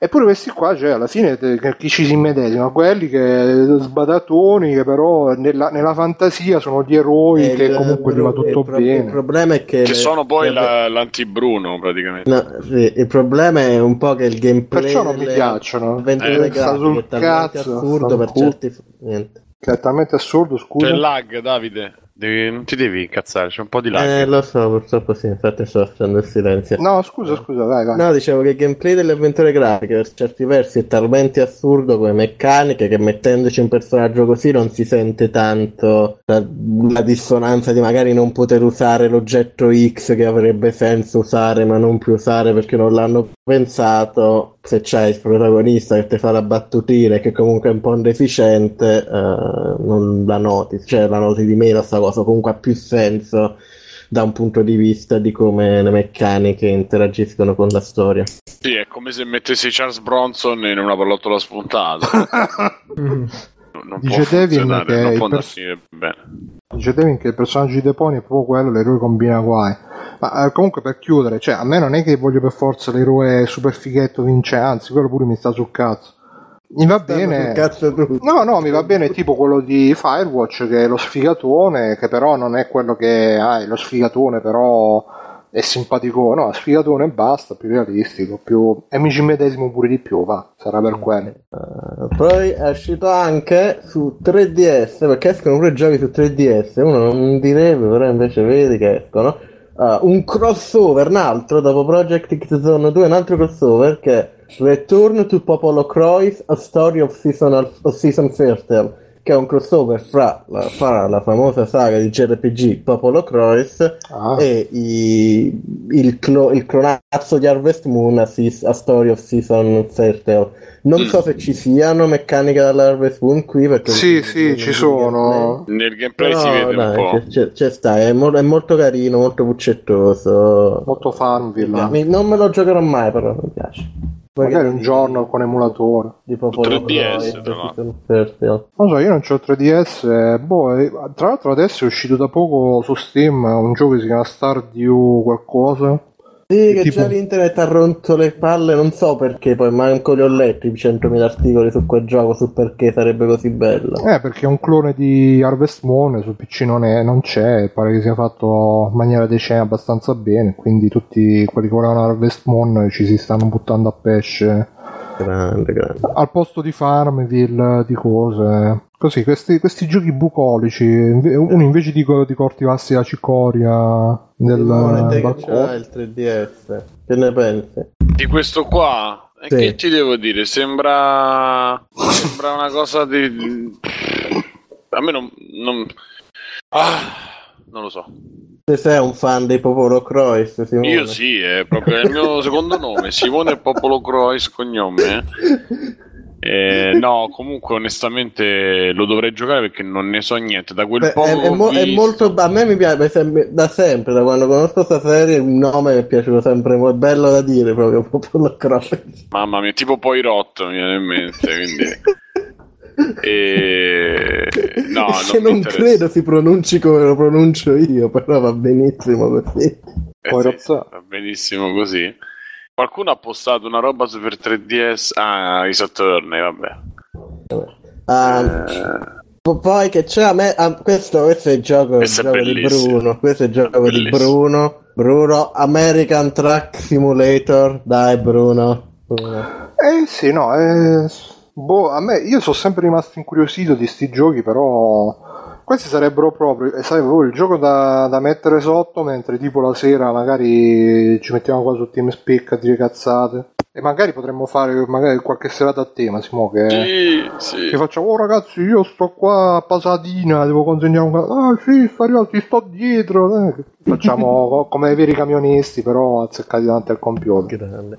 Andando avanti, eh, eh, Black Desert Online, che è un MMO. Non so niente di questo Black Desert Online, però c'è una dentro sugli MMO. Perché È il nuovo Down, è il nuovo Wow, Bruno. Davide. Eh, come tutte. No, allora, visto che è un momento un po', un po' così per me, io mi ho detto, e poi ho scoperto che con la mia linea di merda posso giocare gli MMO per qualche motivo, perché gli MMO di linea prendono un cazzo, cioè mi sono scaricato Wildstar di sera e tipo ci ho giocato ieri e non consumava un cazzo di linea. Comunque mi dico, scoprendo sta cosa, mi dico dai, questo è il momento, io non sono mai seccato un MMO perché boh, mi fanno noia.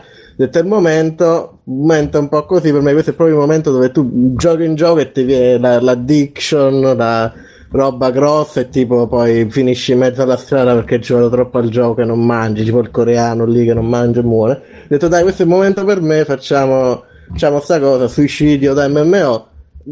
Arrivo al livello 9 già mi sono rotto il cazzo in una maniera immensa dopo tipo un paio d'ore di gioco. Non, non li capisco gli MMO. Qualcuno me lo devo spiegare che non capisco. Cioè, sembrano degli hack and slash, però con- senza la roba bella degli hack and slash, senza la visceralità, senza eh, andare in giro, te clicchi. Poi Wildstar c'è pure un sistema di combattimento un po' più meglio della mi piace. in- re- teoricamente mi piace guardando le meccaniche. ecco, sistema di combattimento di Wildstar, ma il gioco non c'è. Cioè, il gio- una quest era tipo, ah, devi, c'è questo generale che devi trovarlo perché cioè, forse c'ha una tresca con quest'altro sci- scienziata. Tu- tu- tutta la quest lo vai a cercare e poi si risolve che no, in, in realtà no. E uno ti chiede che, che cazzo, che cazzo ho fatto queste due ore? Ma sì, ma alla fine gli MMO sono, hanno l'impianto di gioco proprio da ossessivo compulsivo che devi fare tutte le spunte di tutte le missioni, le quest, le sottoquest. Cioè, non, è- non sono nemmeno buoni a, cioè, non sono nemmeno buoni a credere che te prendi Torchlight, che secondo me Torchlight 2 è forse il migliore hack and slash, è quello. Però c'ha alla base una visceralità e comunque un- un'evoluzione kin- cine- kinestetico, almeno vis- anche solo visuale, di quello che succede, che ti dà uno spunto per andare avanti, no? Te dici io voglio più gear, voglio cliccare di Awards. più e alzare i numeri, perché quando prendo le mosse speciali più fighe, poi un pacco 100.000 nemici e è figo quello che succede. L'MMO ci passi 10 ore lì e dopo 10 ore sempre a buttare eh, lo stesso raggio di merda. E che, che sfizio, boh, mm, non lo, non lo, non Beh, poi là eh, c'è anche la cosa che giochi con gli altri, quindi c'è la cosa di socialità. Sarà, sarà il problema che a me gli altri mi fanno schifo così. Comunque Black Desert Online è quello famoso coreano che ogni tanto circolano gli screenshot dei personaggi fatti con l'editor che sono super fighi, super, è fatto col CryEngine e sono, è super figa la grafica, i personaggi. Tra l'altro ho visto il trailer, a un certo punto si vede pure un personaggio che corre tipo contro un colosso, sembrava quasi Shadow of the Colossus. Non lo so, sarei, sarei curioso di provarlo, però sì, il fatto che è un MMO un po' mi fa scendere la catena, anche se ho visto che i combattimenti non sono click click click eh, contro i nemici, sembra, boh, non lo so. E c'è stato anche lo scandalo qualche giorno fa che tipo gli item eh, costavano un occhio della testa, tipo 30 euro per un cappellino virtuale. Eh, scusa, un cappellino, te quanto lo paghi normalmente? Poi Non lo so, devo vedere più su virtuale, Tostatore, Quindi è più fa. moderno, quindi costa di più dei cappellini normali. L'ultimo, l'ultimo, l'ultimo gioco, questo, questo io so solo che è uscito su Kickstarter, quindi ve la dovete vedere voi tutto il gioco. Into the Stars che è un gioco di spazio. Vai, parlatene. Tavola Io- rotonda Into the Stars. Ho visto il trailer e ho capito solo che è un survival spaziale, poi non ho capito che gioco è, perché quel tipico gioco che c'è il trailer che si vede lo spazio, le navicelle, può essere di tutto, da, da, da battaglie spaziali, strategico, FPS sui pianeti, tutto, comunque un, survival, che proprio, e tra l'altro il survival è proprio il genere che adesso va più di moda, che pure quello è un altro genere che evito come la peste, perché è tipo di, il genere che devi stare là gli anni e onestamente non è più roba per me, non credo neanche per gli altri. Simone, meglio questo o No Man's Sky? Meglio No, Into ma the Sky No Man's ovviamente. Ok, Tutta grazie. la vita. Eh, veloce veloce ci sono un botto di porte da settimana quindi vi proprio velocissimi porting Eh, Vabbè, su Wii- saltiamoli anche, dai, cioè, Velo- velocissimo su Wii U esce The Legend of the Twilight Princess su PlayStation 4 esce Broforce su Windows esce Far Cry Primal su Windows di nuovo esce Gears of War Ultimate Edition su PlayStation 4 esce Heavy Rain su PlayStation 4 esce The Witcher The Hundred Night and The Hundredth Night su Xbox One esce Tron Run R su Windows esce X-Blaze Code, X, X-Blaze Code Embryo, che è un visual novel di Bloods Blue, da quello che ho capito. Uh, su Xbox One e PlayStation 4 esce Action Hank e su Windows esce Bloods Blue Chrono Fantasma Extend. Yeah. Te l'aspettavo, Velocissimo. Quindi se volete, se volete questi giochi andate da GameStop e dite datemi Bloods Blue Chrono Embryo Fantasma Extend Code. E così, 2000. ragazzi. 2000. Ok, grazie Davide per la tua rubrica. eh, se avete qualche gioco che vi interessa, scoperto, fatecelo sapere eh, sul gruppo, per email, eccetera, eccetera. Ma che succede? Qualcuno sta correndo fuori dalla finestra a prendere un gioco. Fatto, fatto. A posto? Pensavo di aver mutato, Ti scusate. stava entrando qualcuno in casa e ho dovuto difenderti, sì. ma- Che è successo, Simone? Niente, avevo aperto la valigia. Ed era piena di bottiglie rotte di Lambrusco. Esatto. No, la pe- non si apriva, quindi ci ha spaccato la bottiglia sulla valigia per aprirla. Ma stai bene, si è fatto male? no? Esattamente. Dai, Bruno, non è successo niente. Stai tranquillo. Vabbè, ok, allora dicevo. eh, poi un'altra precisazione che ci hanno scritto su TFP Forum a proposito dell'argomento della puntata scorsa, dei bambini e cose. C'è un ragazzo che ci ha scritto, eh, si chiama Procor Zakharov, il nick. Bombolino, mi pare. Ah.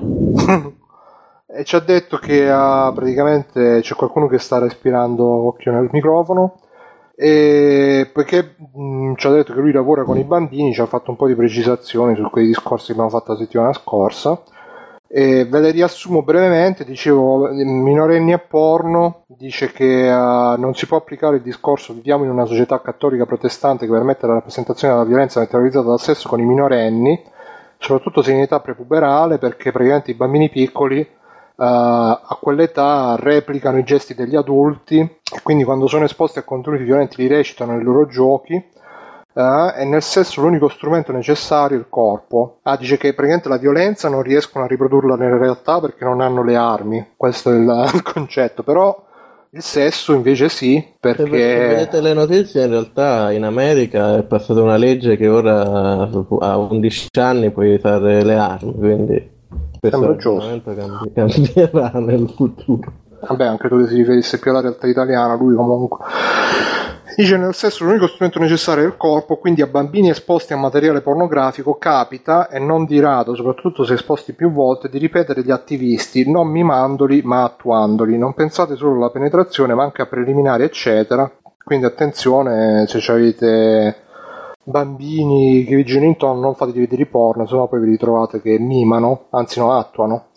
Poi dice minorenni e violenza, vabbè, dice che comunque la violenza nei videogiochi di influenza, perché comunque se sono piccoli si immedesimano ancora di più. E la cosa più interessante, secondo me, che questa la leggo per intero, dice minorenni e internet, che i giovani siano scafati sulle nuove tecnologie una balla, sanno fare perché ci passano sopra un sacco di tempo, ma non hanno né conoscenza dello strumento né del linguaggio. Mi ricordo ancora le risate che mi sono fatto quando ho mostrato ad una classe delle medie quanto poco ci vuole a creare un profilo falso su Facebook che loro insieme a YouTube prendono per reale al 100%. Anche qui utilizzano social, Whatsapp e Facebook su tutti già a partire dalla terza elementare senza avere la minima idea di cosa siano i settaggi della privacy.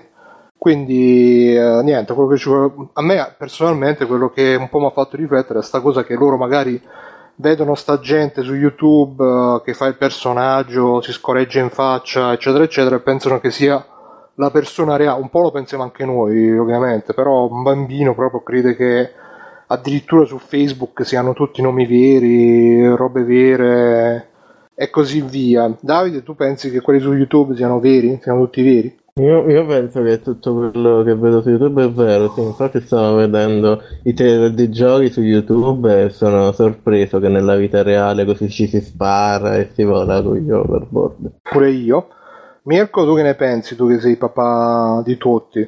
Ah, mm, guarda, no, in parte con- condivido la, il discorso e tutto. mm, cioè, effettivamente, ne stavo leggendo adesso perché la discussione, la- il post che ti ha fatto su TFP.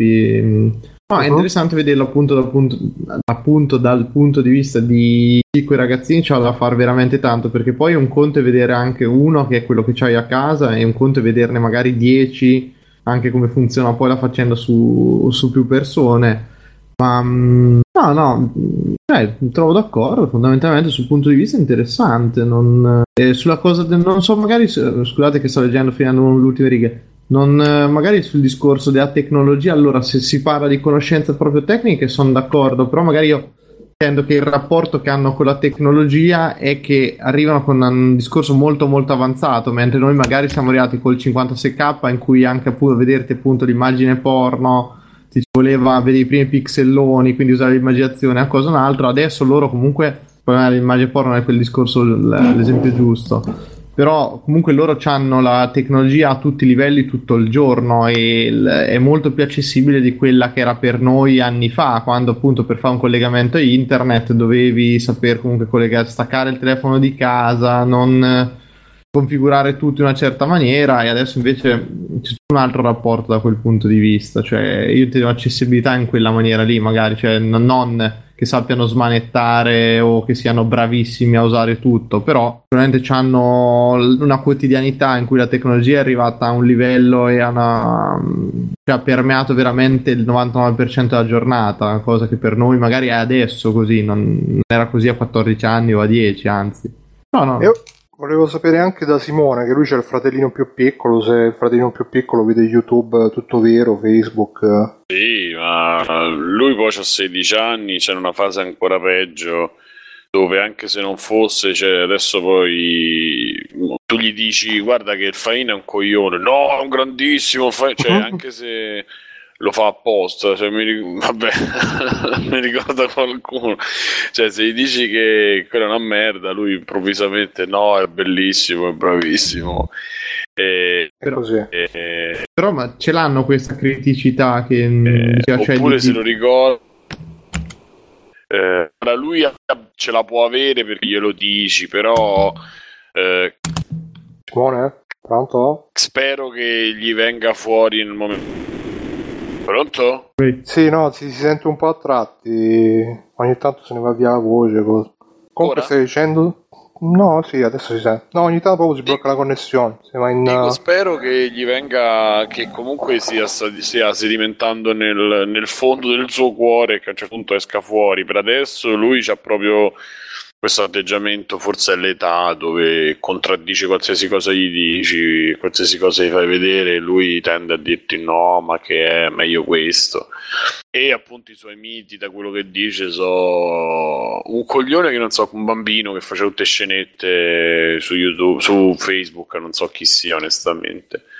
E, e il Faina e qualcun altro di questi. Diciamo che non crede che sia la realtà, ma un po' sì, eh, un po' lo vuole credere, quindi eh, è mediamente mi sembra più sveglio dei suoi coetanei. Mi sembra più sveglio o più rincog- talmente così rincoglionito che neanche le prende in considerazione certe cose. Cioè, può essere doppia la, la visione.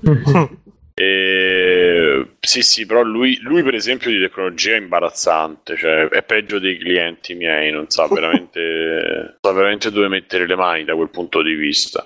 E- Ma il punto di vista tuo qual è? Cioè, appunto, è quello di, cioè, di, di un livello al- al- diciamo alt- alto, se non altissimo da un certo punto di vista. Le conoscenze come funzionano i programmi, le cose, tutto quello lì. Cioè, è chiaro Oh. che no. Eh. No, no, il tuo. No, no, il mio personale. No, il tuo cioè, il rispetto, lui. ma, ma rispetto a quello del 99% degli altri, sì, ho capito. Cioè, Sì, sì, sì, ma quello per. Ma anche perché. No, ci sta. Sì, però non è secondo me solo una questione di. eh, che, lo- che loro ne usano di meno o sono so più utenti che non smanettoni, è proprio una questione di eh, piacere nel farlo. Perché so- conosco anche altri 15-16 anni invece sono molto svegli e usano i computer molto, per certe cose magari meglio pure di me. Eh, sta a chi ha la passione e il tempo di- da dedicargli, è sempre lì e anche oggi nel 2000 e passa uguale. Eh, solo che io mi ricordo i miei amici, ma anche le mie amiche che erano comunque molto più sveglie dei, dei dei ragazzini di oggi. Questo Le probabilmente femmine maturano prima, ma, sì, ma- ma sì, ma questo perché probabilmente le interfacce e, e i software so- sono evoluti in una maniera tale che tu non debba veramente andare a toccare le impostazioni quasi per niente, a meno che pure là non vuoi ottimizzare un po', ma tu puoi usare uno smartphone tranquillamente e, e farlo pigiando sulle app e avendoci quelle 5-6 applicazioni che, che, che- che utilizzano tutti e basta, senza andarsi poi a, a studiare, a impegnare, insomma. ma dai, è diventato molto tutto più alla portata di tutti. Ma per fortuna, eh, io dico, perché c'è. Poi io mi ricordo ancora quando toccava spiegare veramente come funzionava i primi cellulari ai miei, mamma mia. Cioè, era tosta la faccenda. Adesso comunque uno, diciamo, anche con, già da- con l'arrivo del touchscreen che ha reso tutto molto più immediato, più, è diventato più facile per tutti. Poi comunque è chiaro, far danni e robe è un attimo, però una volta che vedi le due cose ti viene un pochino più naturale, almeno che non era come nel fantastico iPhone eh, con iOS, non mi ricordo se era iOS 6 o quello che era, che non c'era il tasto verde per chiamare, io sono dovuto andare su internet per capire come fa una telefonata, perché mm, c'era più un tasto, che cazzo devo fare qua? E, vabbè, Eh, comunque. io volevo chiedere anche a Alessio, che a quanto ho capito c'ha la sorellina più piccola, vero Alessio? Sì, eh, io sono dell'idea che... Ovvia- ovviamente mettiamo le mani avanti rispetto, cioè. No, no, ma assolutamente. Infatti il caso poi è un po' particolare perché magari avendomi visto giocare, smanettare fin da piccola, l'impatto è già differente rispetto a un nativo digitale, nel senso di un bambino che nasce oggi, come può essere la figlia di Mirko che adesso è piccola e crescerà con queste tecnologie con calma, senza coetanei davanti, cioè nel senso senza un fratello, senza una sorella maggiore perché è lei la, la piccola. Pensavo, mh, la storia dei nativi digitali secondo me è una cosa da prendere un po' con le pinze, perché da una parte è vero che crescono con i dispositivi elettronici attorno a loro nella loro vita fin da sempre, cosa che magari Eh, a me ancora che sono dell'88 non è capitato perché io fino all'età di 9 anni videogiochi in casa non ne avevo e il massimo della tecnologia era il televisore Mivar tubo catodico e il videoregistratore eh, dove però mio nonno che è sempre stato smanettone in questo fu- lo sapeva far funzionare benissimo e invece i miei genitori no per dire per cui alla fin fine quello che penso io è che se si tratta sempre di quanto uno ci si applica sulle cose e i nativi digitali non hanno poi tutto questo vantaggio rispetto magari a generazioni come le nostre di chi la tecnologia l'ha vista crescere e ha imparato queste cose piano piano nel tempo perché oggi uno che si avvicina alla tecnologia si trova di fronte a una miriade di cose tutte assieme, deve immagazzinare tantissime informazioni e saperle processare subito, mentre invece noi abbiamo visto man mano crescere le console 8 bit, 16 bit, la connessione internet eh, 56k, poi la quella veloce e i programmi che mano a mano diventavano più complessi. È praticamente come vedere le pitture rupestri che mano a mano diventano, inventano la prospettiva, il chiaroscuro, eccetera. Mano a mano Ma sono secondo sempre me, complesse. scusa, scusa adesso, però c'è, c'è- c'è stata una parabola perché si è partiti da le prime cose semplici, poi sono diventate complicate, ma adesso sono tornate tutte abbastanza semplici le cose. Cioè, Sì, An- però proprio come nel caso di quello che dicevi tu del eh, non trovo l'icona verde, adesso si creano a volte delle difficoltà sulle cose molto semplici. Mm, per esempio, io sono praticamente utente Apple ormai e invece mia mamma e mia sorella hanno telefono Galaxy il- con Android e io sui loro telefoni non riesco a trovare le cose più basilari. Se gli devo cambiare una suoneria, un contatto, non so come si fa, mentre invece sul mio sì. Eh, sono diventati appunto a prova di scemo per certe cose, ma poi appena esci dal loro seminato fai fatica a trovare. E vedo lo stesso problema a volte appunto con mia sorella che magari un po' smanetta con qualche programma, eh, però poi si blocca su delle cose che per me sono ovvie perché magari io mi aspettavo che mi sarei bloccato da qualche parte, davo per scontato di dover cercare da un aiuto, da un amico, da internet, eccetera, mentre invece lei si pianta lì e non riesce ad andare oltre. Va bene, ok. Comunque, sì, no, dai. mm, il punto credo che sia anche che non c'è una, un'educazione a questi mezzi perché uno appunto gli metti la cosa che è super semplice. Giustamente, se uno. Noi magari lo diamo per scontato che YouTube eh, uno fa il personaggio, che su Facebook non necessariamente uno mette i dati veri, eccetera, eccetera. Però magari un bambino, giustamente, che non lo sa, non glielo dice nessuno va su Facebook e pensa che sono tutte persone vere, va su, su YouTube. mm, eh, pure io all'inizio, ehm, quando mi arrivò la prima email, eh, ciao, sono Irina, mia mamma sta male, mandami i soldi, ti mando le foto. Io all'inizio quasi quasi ci credevo, per fortuna non ci sono cascato, però insomma sono quelle cose che se non le sai ci puoi rimanere brutto sotto. Puoi sovvenzionare un sacco di persone che non era vero. Sì, sì, no, e la prima comincia a parlare, "Ah, ciao, io sono Bruno, eh, piacere, come sei carino, eh, tutto quanto, poi purtroppo era tutta un'illusione. E niente, ehm, notizia breve però significativa per me personalmente, non so per voi, eh, il primo marzo è stato il compleanno di Chun-Li, visto che la stavamo citando pure prima. E, ah, Primo oggi, marzo, la festa della donna. sì, sì, no, la festa della donna la è donna cinese, però. E, no, è il compleanno di Chun-Li, il primo marzo, e oggi avrebbe 48 anni, se fosse ancora... In vita di noi. Se fosse... ci guarda da lassù e fa le sforbiciate in aria. E praticamente poi vabbè, qua ho- segnato anche una ragazza che si chiama Natasha Incinosa, andatela a cercare, che praticamente è uguale a lei e quindi già No, quello che volevo sottolineare è che per me è importante perché insomma è stata forse il personaggio dei videogiochi a cui ho dedicato più tempo con me stesso di tutti, non so Ah. voi, perché ma, eh, se vogliamo metterla in una maniera un po' più carina è stato il personaggio dei videogiochi, la prima donna diciamo riconoscibile, de- almeno per me, non so per voi se, se c'è qualcun altro. Io comunque benedico tutti i disegnatori giapponesi amatoriali dei siti, quelli che inventano le storie. Andatevi a cercare P-Collection, vi consiglio questo extra credits eh, al volo, quindi grande Chun-Li, eh, sempre nei miei, nei, miei pensieri, nel mio cuore. Non so se voi avete eh, questa... no, eh? No. Siete più tipi da Mass Effect, eh, la quest con eh, Miranda, eccetera, eccetera. Beh, Però, però posso- posso- ci, ci può stare che un po' è veramente il prototipo della donna forte, cioè una delle prime figure nei videogiochi che mi viene in mente anche a me come... Cioè comunque quel personaggio che anche i maschi prendevano e non ti vergognavi perché non ti dicevano che sei una fichetta, ah, sfigato, cioè prendevi ciullì, menavi un po' di calci, a figo, dai, grande, no? Vai, dai.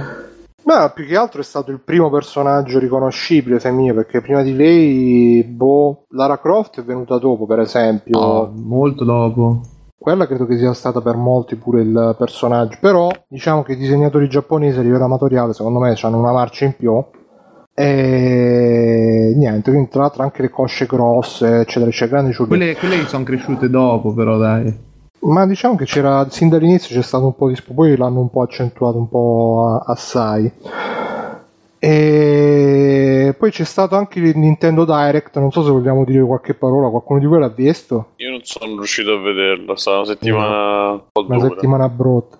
Ho letto, era, c'era stato il leak che penso sia stato confermato, poi diciamo tutte le cose che avrebbero presentato e non me ne interessava una, specialmente quel Metroid che se ho capito qual è, cioè Sì, quella specie quello di- multiplayer tipo. Esatto, cioè io solo per quello boicotterei Nintendo per 5-6 mesi. tipo. Sì, io qua mi sono segnato eh, vabbè, Star Fox hanno fatto rivedere, pare che sia meglio e hanno messo pure la skin originale, quella poligonale del Star Fox originale. Poi eh, sono stati annunciati nuovi amiibo, New Kirby, King Dedede, Meta Knight e Waddle Dee, che non so chi siano. Hanno fatto- Io tutti gli amici di Kirby. E poi eh, hanno fatto vedere il, il 3DS in versione SNES. Non so se avete visto la foto che c'ha i colori, le cose dello SNES. Tra l'altro, credo che arrivi. feticismo brutto proprio per quella console che Per è un SNES o 3DS per il come tutti 3DS? gli altri però lo Ah. voglio Beh, giustamente. Tra l'altro, mi sa che arrivano pure sul, ehm, sulla, sulla Virtual Console i, i giochi SNES. Non ho capito se solo su 3DS o in generale. Comunque, sì hanno detto solo su New 3DS ah, ecco. di Grande mossa. lì c'è la diatriba ma perché veramente il 3DS non riesce a emulare un Super Nintendo o perché proprio state disperati per far vendere quello più nuovo probabilmente la seconda Boh, chissà, chi lo sa. E vabbè, ultimo argomento che non so se ne vogliamo parlare oppure no, vabbè, direi di darci un accenno così faccia... Ah no, c'è qua anche c'è Marchion che ha, ha consigliato a Apple di non fare auto perché altrimenti si potranno trovare male. Mm. Tu che ne dici Simone? Eh, io consiglierei Apple di non fare auto, punto, consiglierei a Marchione di non parlare, queste sono di cose, due cose separate e basta, e smuovo delle serie adesso. Quindi concordi con Marchione? Eh, sì, per motivi diversi, ma nel frattempo non dovrebbe parlare mai nella vita, però parla purtroppo. Che tra l'altro poi la Fiat... Quindi ora, ora in poi ti chiameremo Simone, quello che concorda con Marchione. Esatto. Simone Marchion eh, Esatto. Dice Vecchi San, anche Samu Saran come una delle prime donne forti. Sì, però Samu Saran eh, lo scoprì alla però fine che era proprio a donna. livello di quei pochi appassionatissimi che lo sapevano che avevano Sì, finito ma il infatti- gioco non No, puoi manco eh. dire che giravano le fan art perché all'epoca non c'era manco internet praticamente quindi No, io Chun Li quando giocavo a Street Fighter su Super Nintendo ogni volta a mettere pausa perché magari mentre tirava il calcetto si vedeva mezza mutanda, bei ricordi. E... Quindi quando è arrivata Cammy proprio è stata la fine lì. Ma no, ma mani, non eh. mi ha mai, non m'ha mai, cioè Chun Li è proprio la, la, la regina per me, il, il top, non, non plus, top, ultra, boh, sarà che il primo amore non si scorda mai. E ehm, poi vabbè, ci sono le notizie che sono uscite pure queste quest'ultima settimana, e poi passiamo agli extra credits, però accenniamo velocemente che in pratica quella cosa che si ipotizzava che volessero fare la piattaforma unica Xbox One eh, e Windows Store eh, è stata praticamente confermata negli ultimi tempi e il futuro sarà i giochi che eh, usciranno in contemporanea, il futuro poi già adesso alla fine, a partire da Quantum Break, i giochi che usciranno contemporaneamente sia su Windows 10 sia su Xbox One e in più eh, le app per Windows 10 arriveranno anche su Xbox One, non so in che modo, però pare che si potrà usare anche tipo Excel su Xbox One per robe simili, magari collegandoci una tastiera, immagino, ipotizzo. E in più è stato anche uh, fatto accenno al fatto che mh, Xbox One si pensava di aggiornarla aggiornare l'hardware in maniera più tipo mobile, quindi eh, Xbox One 2, 3, 4 ogni 2-3 anni l'hardware un po' più potente invece di aggiornarla ogni, ogni 5-6 anni come è stato fino adesso con le console. Quindi poi le console più nuove saranno automaticamente retrocompatibili con quelle più vecchie, appunto proprio come nel mobile. E non lo so, non lo so, voi che, che cosa ne pensate di sta roba? Simone, tu che ne pensi di, di, della piattaforma unica? Ma ancora la piattaforma unica? Eh, è uscito la conferma adesso questa, questa settimana. Eh, non penso niente di buono. Il, il meno possibile, ne pensiamo, Bruno.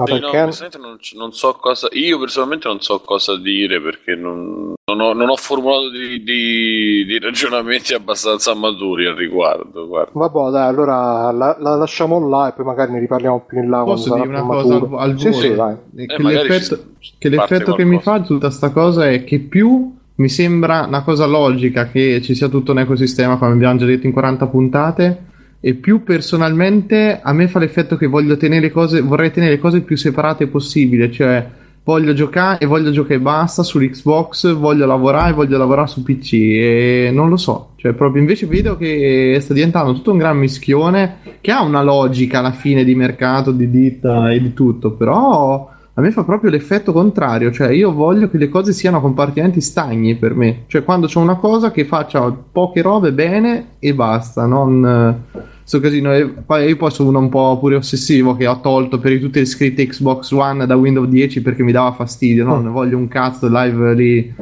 le- comunque Xbox Games, quelle robe lì le ho tolte tutte, cioè, però sì. Ma sai cosa? Io. Questa è una fase.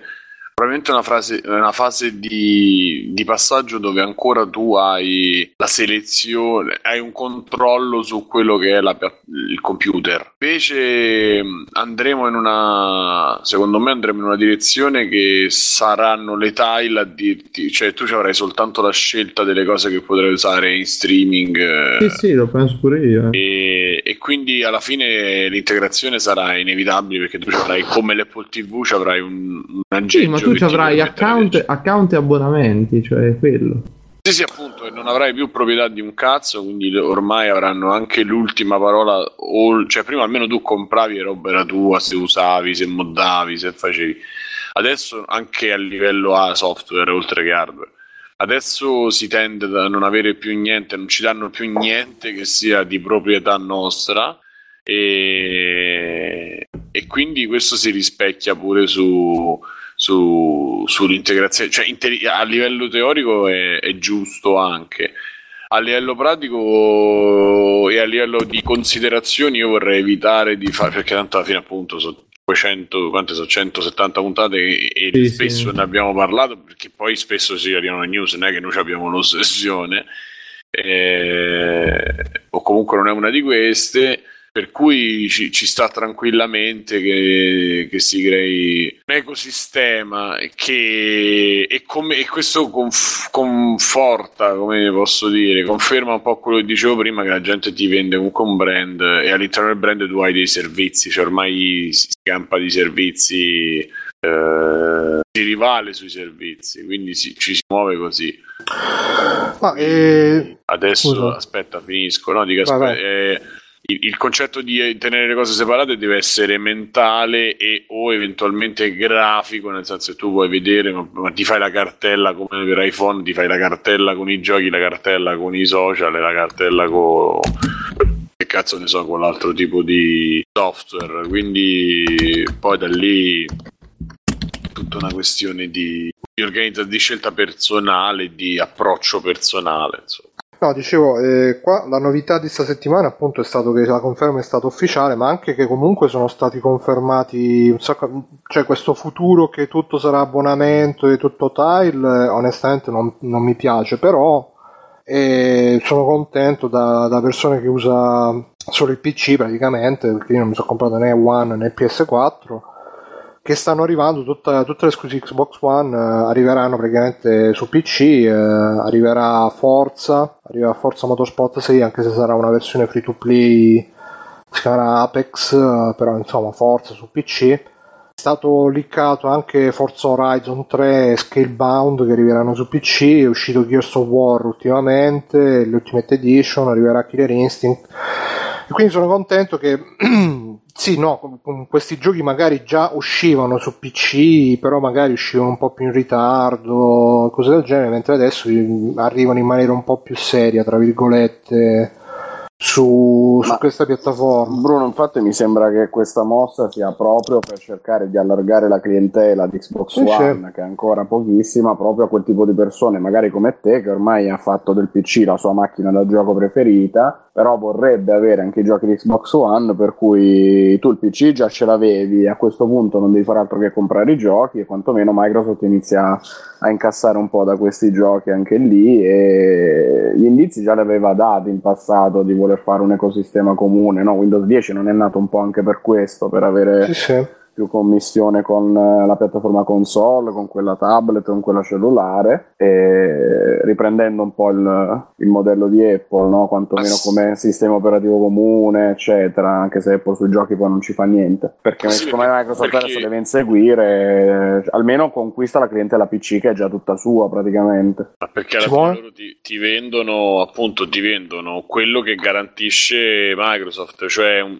un- l'online, l'esperienza online almeno su console più performante di tutte, perché non c'è bisogno neanche di dirlo. Anche se ha perso un po' di ha perso un po' di, di smalto, ma insomma rimane la migliore. E ci Questa è l'esperienza online di Simone. vendono le esclusive che hanno fatto su One. Pronto? Sì, no, si era di nuovo incriccata la connessione.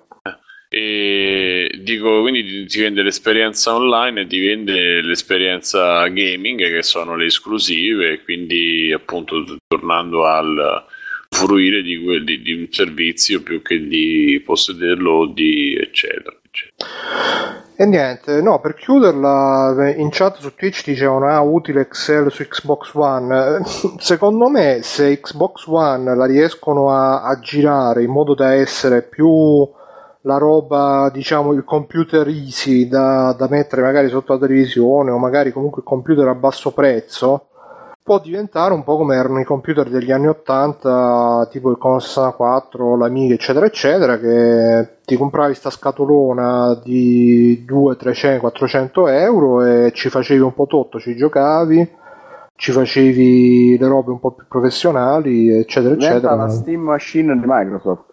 Sì, sì, che poi tra l'altro mi chiedo se costa, perché ovviamente sta, sta roba di Microsoft ha fatto storcere il naso a parecchi, eh, Valve già all'epoca si era lamentato, adesso si sta tenendo un po' basso profilo, però adesso è intervenuto Tim Sweeney di Epic a dire che Microsoft vuole monopolizzare, eccetera, eccetera, la, la piattaforma PC, poi Microsoft ha risposto no, no, no, no, no, sicuramente c'è da migliorare, però non vogliamo monopolizzare niente, tutto aperto, tutto bello, addirittura dicono che vorranno fare anche altri store, eh, vorranno anche dare la possibilità di creare altri store all'interno di Windows Store, Boh, eh, staremo a vedere.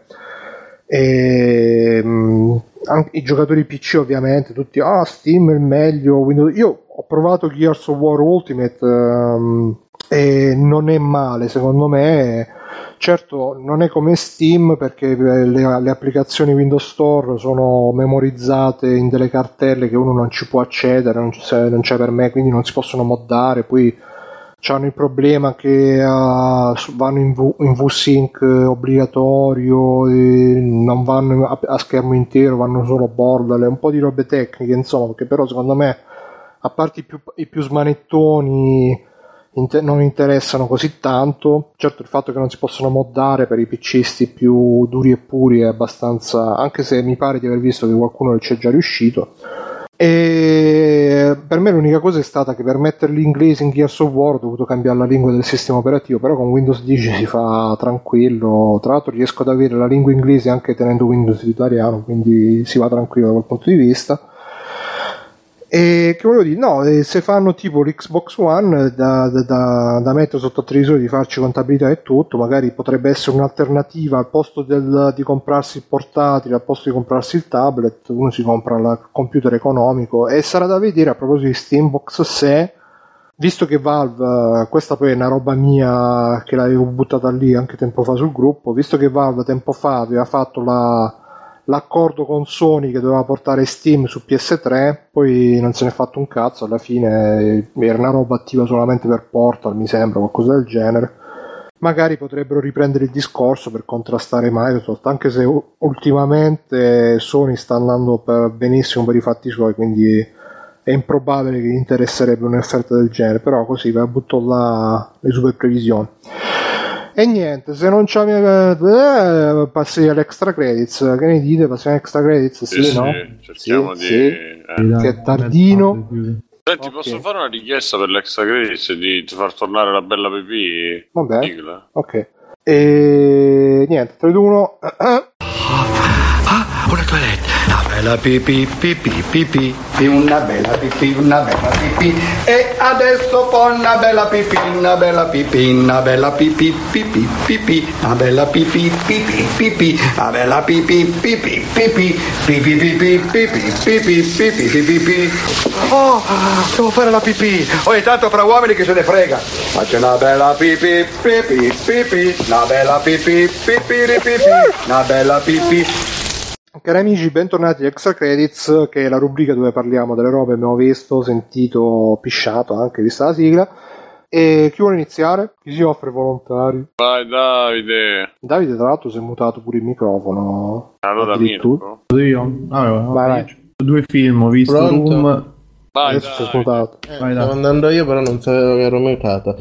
Ah, allora, dicevo, va- vado io così dopo vado pure al cesso e devo andare. Allora, Una bella pipì. sì, una bella pipì, pipì. No, comunque ho giocato Pony Island, a parte Wildstar che vaffanculo, ho giocato A Pony parte? Island. A parte Wildstar che ne ho parlato prima e vaffanculo gli MMO, Ah, spiegate. Se, ecco, se qualcuno dei vostri ascoltatori gli piacciono gli MMO, spiegate, cioè mandate una lettera posta fisica, leccate il francobollo, leccate Casella la postale di free playing. eh. Free playing e spiegatemi MMO.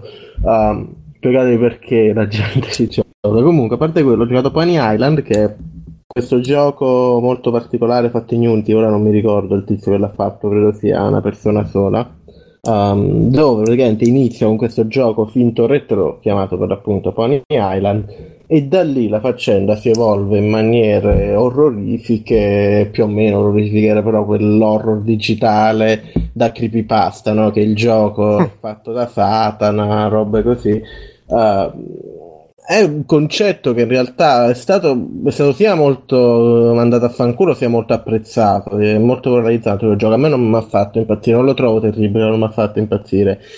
È un concetto, il concetto chiaramente di questo gioco che si apre mano a mano, dando l'impressione al giocatore che lui va oltre quello che il gioco è, che il gioco vuole mostrargli, questo che c'è anche in Portal un pochino questo, questo aspetto. Quando vai dietro le quinte. Sì, ehm, è stato fatto, è stato già fatto molte volte. Mi viene in mente Sonic Dreams Collection che ho posato sul gruppo e ve lo consiglio tantissimo. Sonic Dreams Collection perché gli Arcane Kid sono della gente malata che dovrebbe stare in un manicomio invece. Ma è free sto Sonic Sì, è free, è Ok. gratuito. Sonic Dream Collection, giocatelo perché sono matti quelli. Um, è stato fatto lì, è stato fatto in tanti altri giochi, anche volendo um, Frog Fraction, anche volendo um, come si chiama quello Can- Candy Clicker, Candy Cookie Clicker. no, quello Candy Crush. Cow No. Clicker. No, quello in Ashi, bru, delle caramelle. Vabbè. Ah, e Cookie, aspetta, aspetta, Candy... No, era Candy qualcosa che era di caramelle. Anche Cookie Clicker volendo. Cookie Clicker mh, tonalmente secondo me ci si avvicina molto a questo. Ed è un po' il problema del gioco che eh, sembra quasi convinto di essere il primo a fare queste cose perché Candy non Box. ci met- Si chiamava... Candy Box, esatto, perché non ci mette nient'altro. Fa di nuovo, riproduce questo horror digitale, queste, mecca- queste meccaniche da gioco che si espande, gioco in cui vai dietro le quinte, ma non dice niente di particolare con queste meccaniche. Quindi ti ci ritrovi che un gioco sì è divertente perché rompe il quarto muro e robe così, però non, non, non ha nulla di più, non ha nulla che ti fa dire ah, sono una persona meglio perché ho giocato questo gioco. E anche a livello di essere un, un spooky, di essere di fa paura o comunque inquietudine, non funziona bene perché eh, secondo me il problema alla base è che ha questa estetica che è finto retro, non è, non, è, non, non è, come si dice, non è, non ha una messa a terra in nessun tempo, in nessuna console esistente, non ci prova neanche perché ha degli effetti grafici che se li sono inventati loro, che fanno solo finta di essere in pixel art. E secondo me questo lo danneggia perché prendi qualcosa come um, Digital Love Story, che non è un gioco di paura, stare anche Sonic Dreams in realtà, ma sono tu- tutti questi prodotti fanno della loro forza di avere una coerenza estetica che ti fa credere, ti, fa, ti aiuta nella sospensione dell'incredulità, per cui dici sì, questa è, un, è, una console vera e queste cose che succedono sono davvero un andare oltre, dietro le quinte. Pony Island è talmente costruito nella sua estetica che secondo me perde molto dell'impatto che potrebbe avere.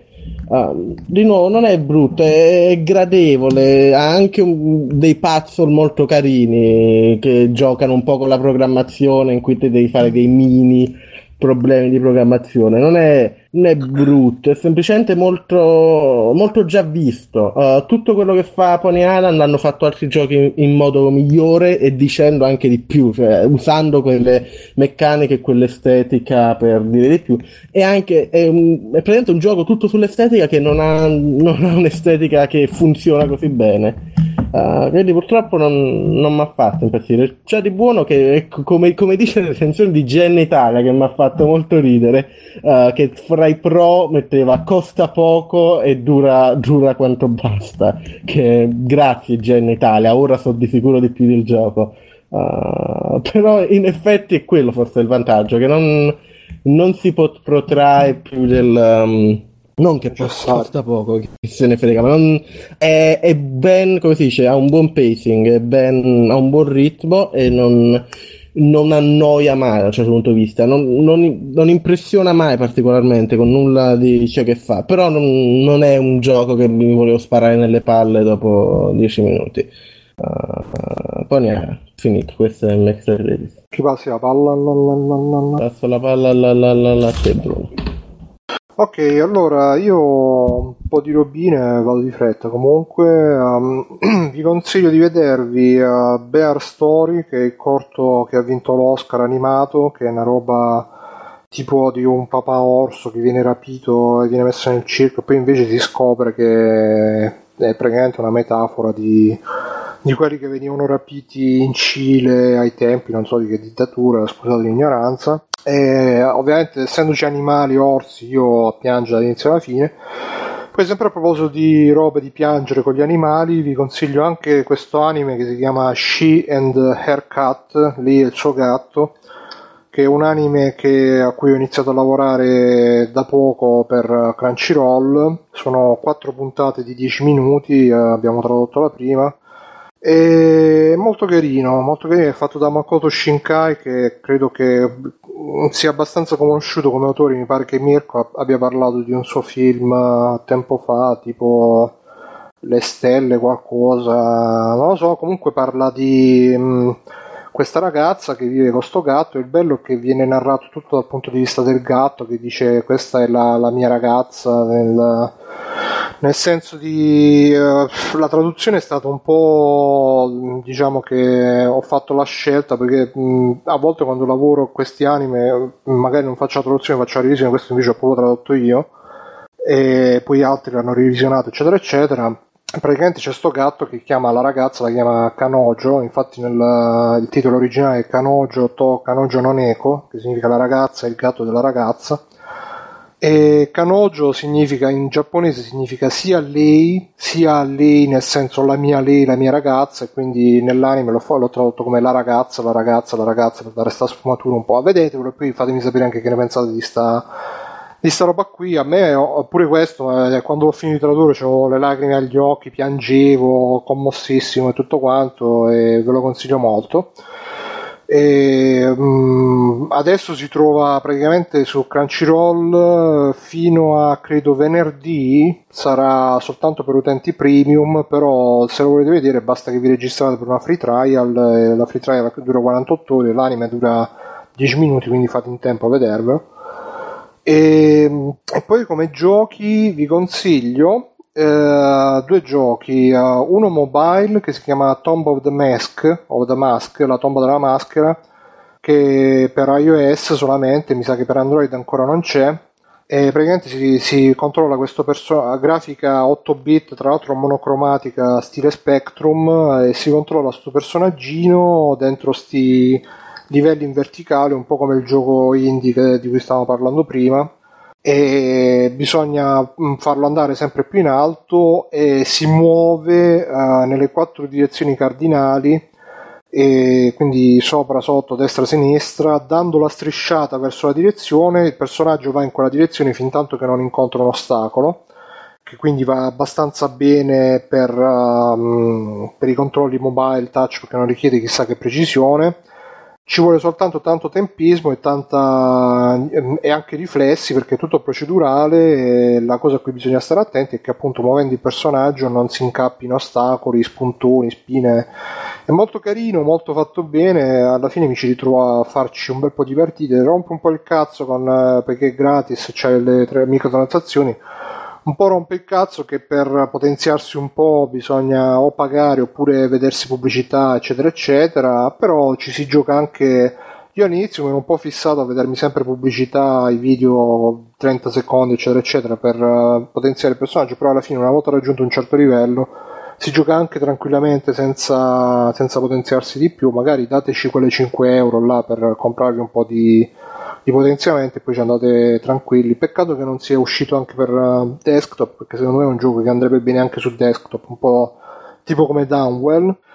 Per finire vi consiglio che lo sto giocando da un po' di giorni, da un po' di tempo, Darius Burst Chronicle Saviors, che è uh, shoot 'em up, shmup anzi giapponese, che è uscito tempo fa su Steam, ha un prezzo assurdo perché costa tipo 40-50 euro, che onestamente sono un po' assai per questo tipo di gioco e però l'ho preso agli ultimi saldi che mi pare che lo dessero via a 20-30 euro che era sempre abbastanza altino come prezzo però tutto sommato per me che ho amato G-Darius per uh, PlayStation 1 ci stava e praticamente è sempre un Darius quindi um, mostri che sono tutti dei pesci di vari, vari tipi, varie razze e, uh, musica bellissima um, fatta da, dagli Zuntata che sarebbero questo gruppo interno di Taito che è la software house del gioco che ha questo gruppo che praticamente gli fa le musiche sin dagli anni 80 che ha fatto le musiche tipo di Ninja Warriors eccetera eccetera e c'ha di bello che si può fare il raggio della morte e quando i, i, mostri tipo di fine livello ti fanno anche loro il raggio della morte se lo fai al momento giusto fai raggio contro raggio che va un po' avanti un po' indietro e quindi eh, tu prendi il raggio dell'avversario e se diventa super raggio micidiale.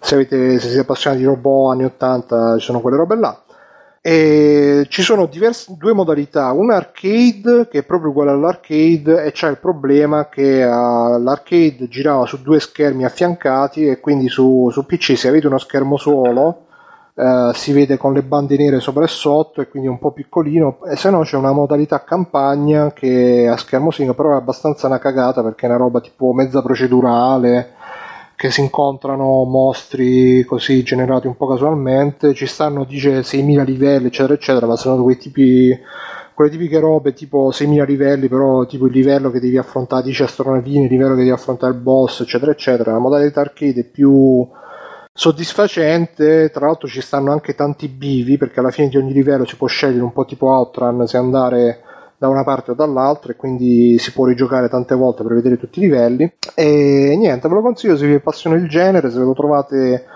quando è, non è il, lo shmup giapponese ballettel che proprio bisogna impazzirci appresso oltretutto c'è anche una modalità crediti infiniti quindi si, si finisce facile Però è bello proprio la musica, a me piace un casino la musica di, dei Darius, eh, è famosa anche tra gli appassionati perché mh, ci sono tutti i, i vocalismi, i gorgheggi, eccetera, eccetera. Quindi lo consiglio con questa passo a Simone. Eh, Vai Simone. Io non, non ho tantissimo perché questa settimana ho, ho fatto tante altre cose, tante, ho fatto delle altre cose. Io però ho sentito il disco di Elio, Figata del Blanco, ho fatto un ascolto ehm, e mezzo, diciamo, e è il, il Tarantino per Mirko, e questo disco è per me uguale, nel senso, ho- per ora, eh, per ora, eh?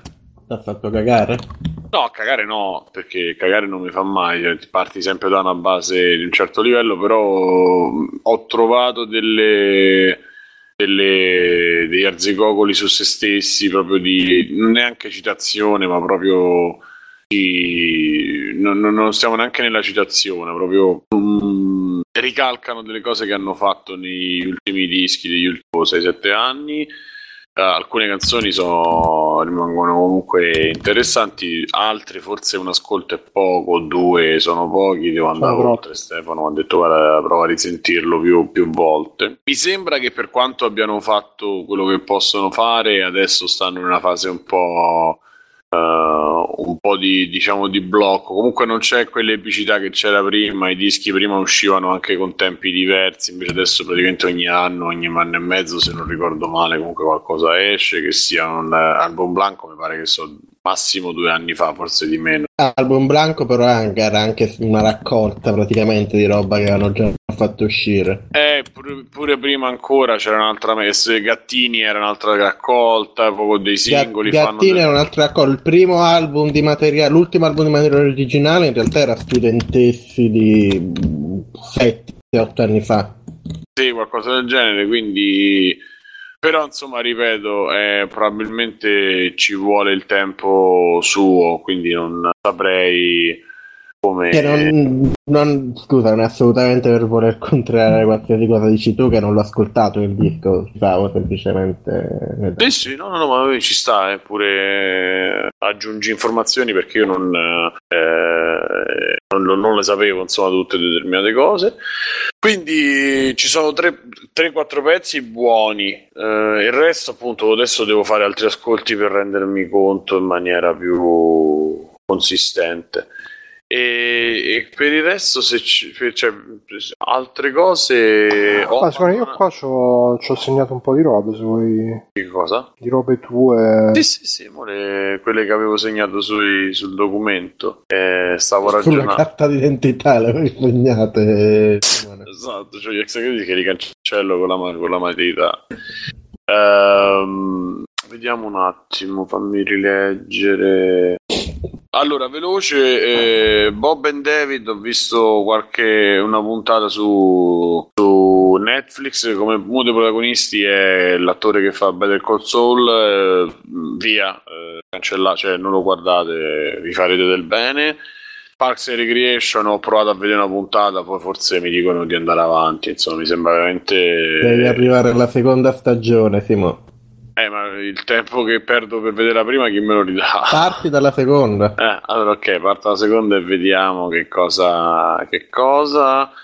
E torna, ecco, questo così manteniamo un filo per... ehm, Manteniamo un filo con eh, Tarantino. eh, ho visto quest'estate La Cosa di Carpenter. Io non sto recuperando i film eh, di Carpenter come voi sentito quest'estate. Sto cercando, anzi, dovrei aver finito mm, di. Mi, mi dovrà arrivare il DVD di, di The Fog. Così lo riesco anche a vedere visto che è difficilissimo da reperire. Vabbè, riguardo alla cosa, io non posso aggiungere niente che non sia stato già detto, però se qualcuno ha intenzione di aveva intenzione di vederlo, vi dico vedetelo perché rimane una cosa eh, più attuale di quello che, che tanti film oggi tentano di fare, insomma. A parte vabbè, l'ultracitazionismo che c'è nel film di Tarantino, ma in generale, insomma, Carpenter ha influenzato, probabilmente ha influenzato Hollywood molto più e anche qualcosa, anche l'Europa molto più di quello che possiamo immaginare e di quanto io potessi poi mai sapere proprio nella mia ignoranza cinematografica quindi posso far altro che consigliarvelo. Ho visto anche 1997 Fuga da New York per mantenere appunto di, di, di, la cosa di vedere la roba di Carpenter e per quanto forse devo vedere una seconda visione perché non mi ha colpito come mi ha colpito la cosa che ancora c'è dei momenti che fanno veramente terrore per quanto sia proprio la cosa è ad oggi forse miglior film horror di sempre a mio parere Poi, Mm. sì. Non lo so, l'ho trovato veramente, cioè ancora mi fa sia paura, poi tutte le sensazioni che vuole generare di appunto smarrimento, di ansia, eccetera, eccetera, me le ha tirate tutte fuori con tutto appunto è un film della sua età e, e i suoi stereotipi e ha creato dei cliché, però insomma rimane, ci, ci si muove molto bene all'interno, si prende i suoi tempi, insomma, che tecnicamente per quel che ne posso capire io, insomma, mi è sembrato molto buono, mentre invece nel 1997, 1997 Fuga da New York onestamente da come lo sen- ne sentivo parlare lo trovo ne ho sentito parlare in una certa maniera. Mm, per quanto sia valido però non mi ha preso come la cosa e forse devo dargli altre visioni non lo so adesso poi ci si Insomma, di vedere Grosso Guai a Chinatown. Chinatown, sì adesso ci sarà anche quello da acchiappare ce l'ho pronto ce l'ho pronto da quest'estate da... però poi ho ricominciato a lavorare quindi ho, ho rallentato le cose e, e niente passo la palla a chi manca Mirko che doveva essere il secondo insomma Vabbè, vabbè. Allora, io ho due film, ho visto Room e il caso Spotlight. Mm, sono piaciuti molto entrambi i film. Allora, il- si assomigliano anche per eh, una certa tranquillità, diciamo, per come sono raccontati, per una certa delicatezza, di come vengono trattati anche dei temi molto molto pesanti, perché da una parte abbiamo l'abuso dei minori da parte dei preti di Boston e di anche parecchie altre parti, nel caso Spotlight. Invece in Room si parla praticamente della segregazione di una ragazzina che con il figlio avuto appunto a seguito di questo rapimento di segregazione viene rinchiusa per sette anni e passa dentro questa stanza. Allora, l- il caso Spotlight è, è inizialmente un po' confusion- l'ho, l'ho trovato un po' confusionario perché presenta tantissimi personaggi, tantissimi nomi e non è facile seguire bene come parte la, la faccenda, ecco, il dipanarsi delle indagini della redazione del, del Boston Globe. Mm, il film comunque è molto molto riuscito secondo me perché proprio è un classico film di chiacchiere, solo che le chiacchiere sono quelle ne- necessarie a raccontarti la storia poi e eh, riescono anche a fare dei colpi di scena soltanto snocciolando poi delle, delle statistiche, dei numeri che è una cosa che ho trovato veramente veramente ben fatta perché vuol dire che il film riesce a crearti anche tensione comunque quando non ce n'è mai perché come dicevo il film non è che ha particolari scene con le urla la gente che si incazza dobbiamo cioè quel tipo ah dobbiamo far sapere a tutto il mondo cos'è?" no è sempre tipo ok ragazzi questi sono i numeri cazzo questi numeri sono molto grossi e eh, che facciamo noi come può essere anzi la nostra indagine come può avere più impatto sul pubblico se la facciamo in una certa maniera piuttosto che in un'altra e cosa. Non so quanto sia romanzata sta storia perché loro, vista così, sembrano veramente i paladini di un certo tipo di giornalismo che a sentire quello che è attualmente il giornalismo non, non so quanto possa esistere, però il film è molto molto bello, recitato bene, gli attori, gli attori sono bravi, a me è piaciuto. Però Room è piaciuto molto molto di più perché è una storia molto più difficile per quanto non, non è originale, non è che non si è mai sentita la storia ecco, di rapimenti e cose. Tant'è che l'inizio sembra quasi un po' old boy, rica- ricalca col fatto di la ragazza e il figlio rinchiusi dentro la stanza.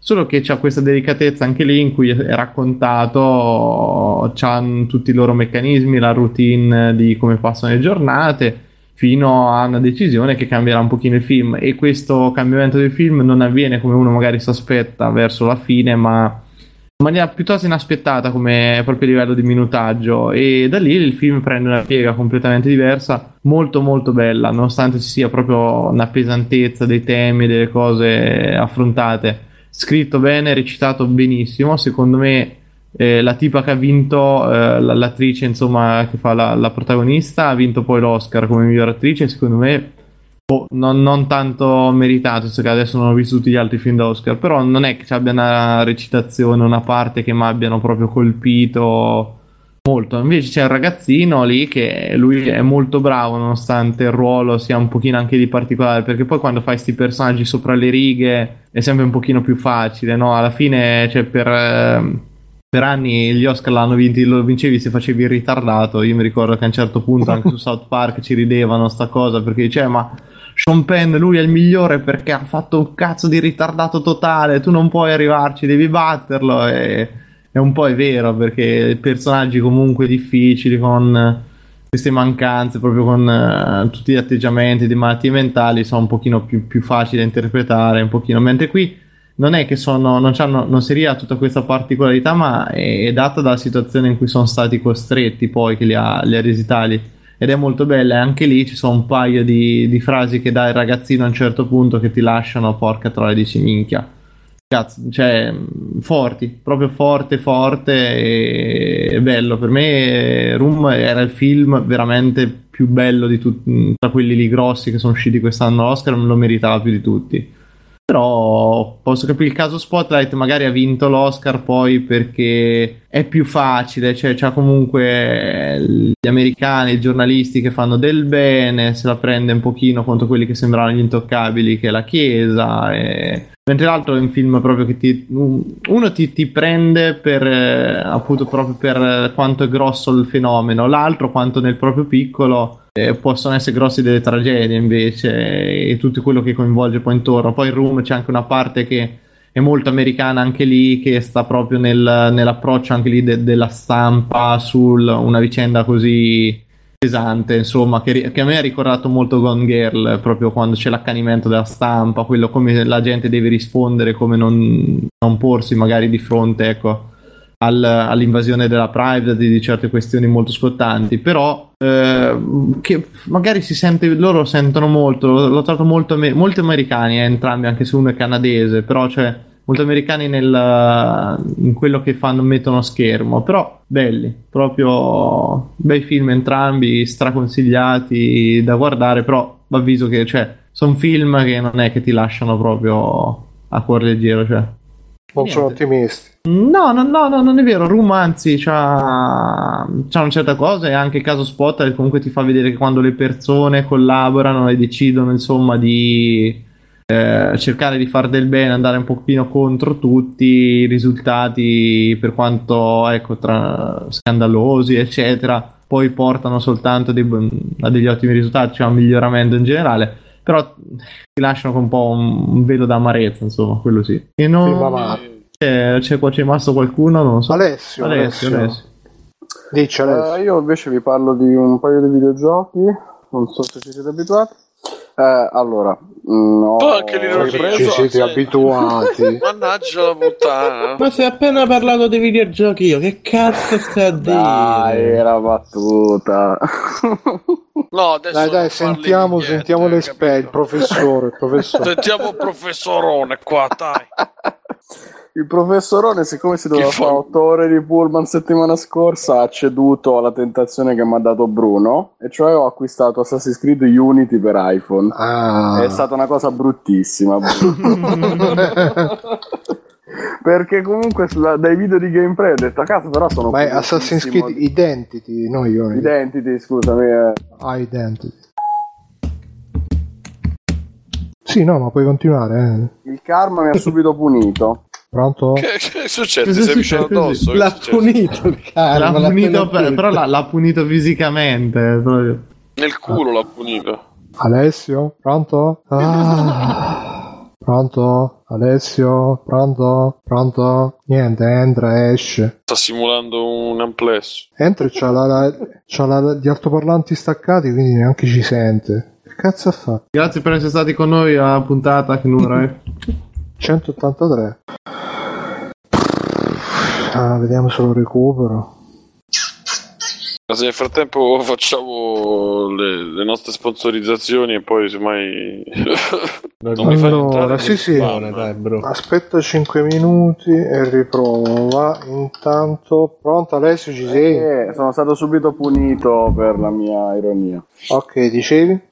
Dicevo che mi avevi ingolosito con- il video di gameplay e ho detto vabbè buttiamo 5 euro nel cesso perché costa 5 euro il gioco. Allora, a livello tecnico è molto carino perché tenendo conto che è un gioco che gira su un cellulare è praticamente un po' più bello dell'Assassin's Creed della PSP e ovviamente è inferiore a tutte le varie versioni che si sono viste su console da casa, però tiene molto bene anche se ci sono sempre pochi personaggi a schermo, Mm, massimo 4-5 ne riesce a gestire, però senza rallentamenti.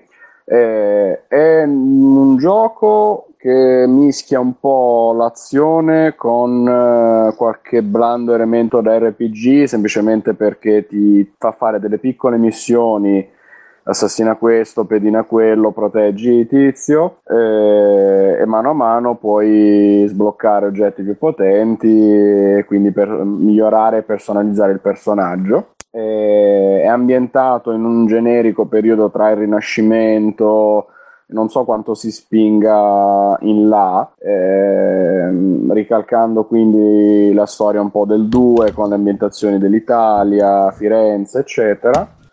Eh, funziona bene, ha praticamente i tastini disegnati sullo schermo per le variazioni e utilizza finti, delle finte levette analogiche dal- date dal touchscreen in cui col pollice sinistro ti muovi e con quello destro giri la videocamera, per cui è molto intuitivo e, mm, e funziona bene anche quello. L'unico vero problema è che consuma la batteria come poche cose al mondo. In tempo due missioni, mezza batteria va via. Difatti, Cioè, si riesce a mio- giocare bene con, eh, con queste cose virtuali, con gli stick virtuali. Sì, sì, non ho avuto grossi problemi perché è molto guidato, no? è molto automatizzato come la versione casalinga e quindi funziona molto bene. Semplicemente se tu vai verso un palazzo si arrampica intuitivamente, se vai verso un personaggio gli esce l'icona sopra la testa per cui o combatti in automatico schiacciando i tasti più volte per colpirlo oppure esce direttamente il colpo per, per assassinarlo. Quindi niente di complesso e come intrattenimento così funziona bene. Mm,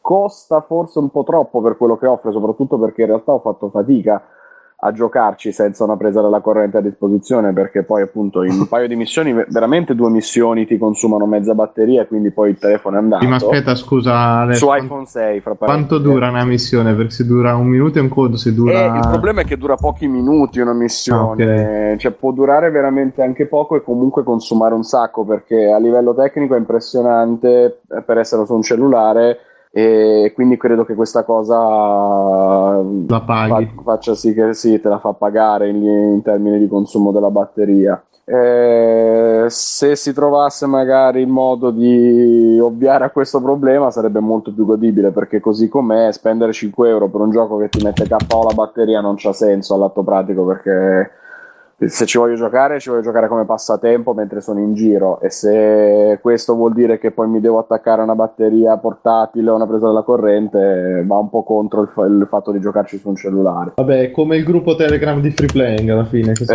Esatto, uguale. sul cellulare.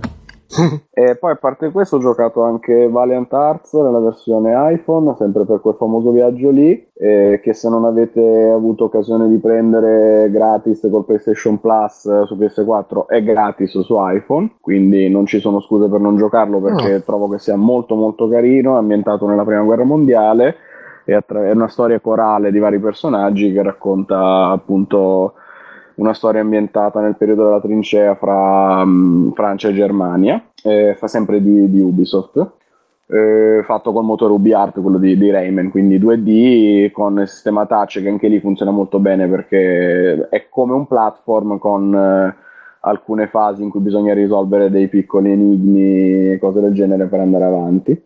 E poi eh, gio- giochi ancora. Sono ancora infognato su Batman Arkham Knight perché sono uscite le ultime missioni del, del Season Pass.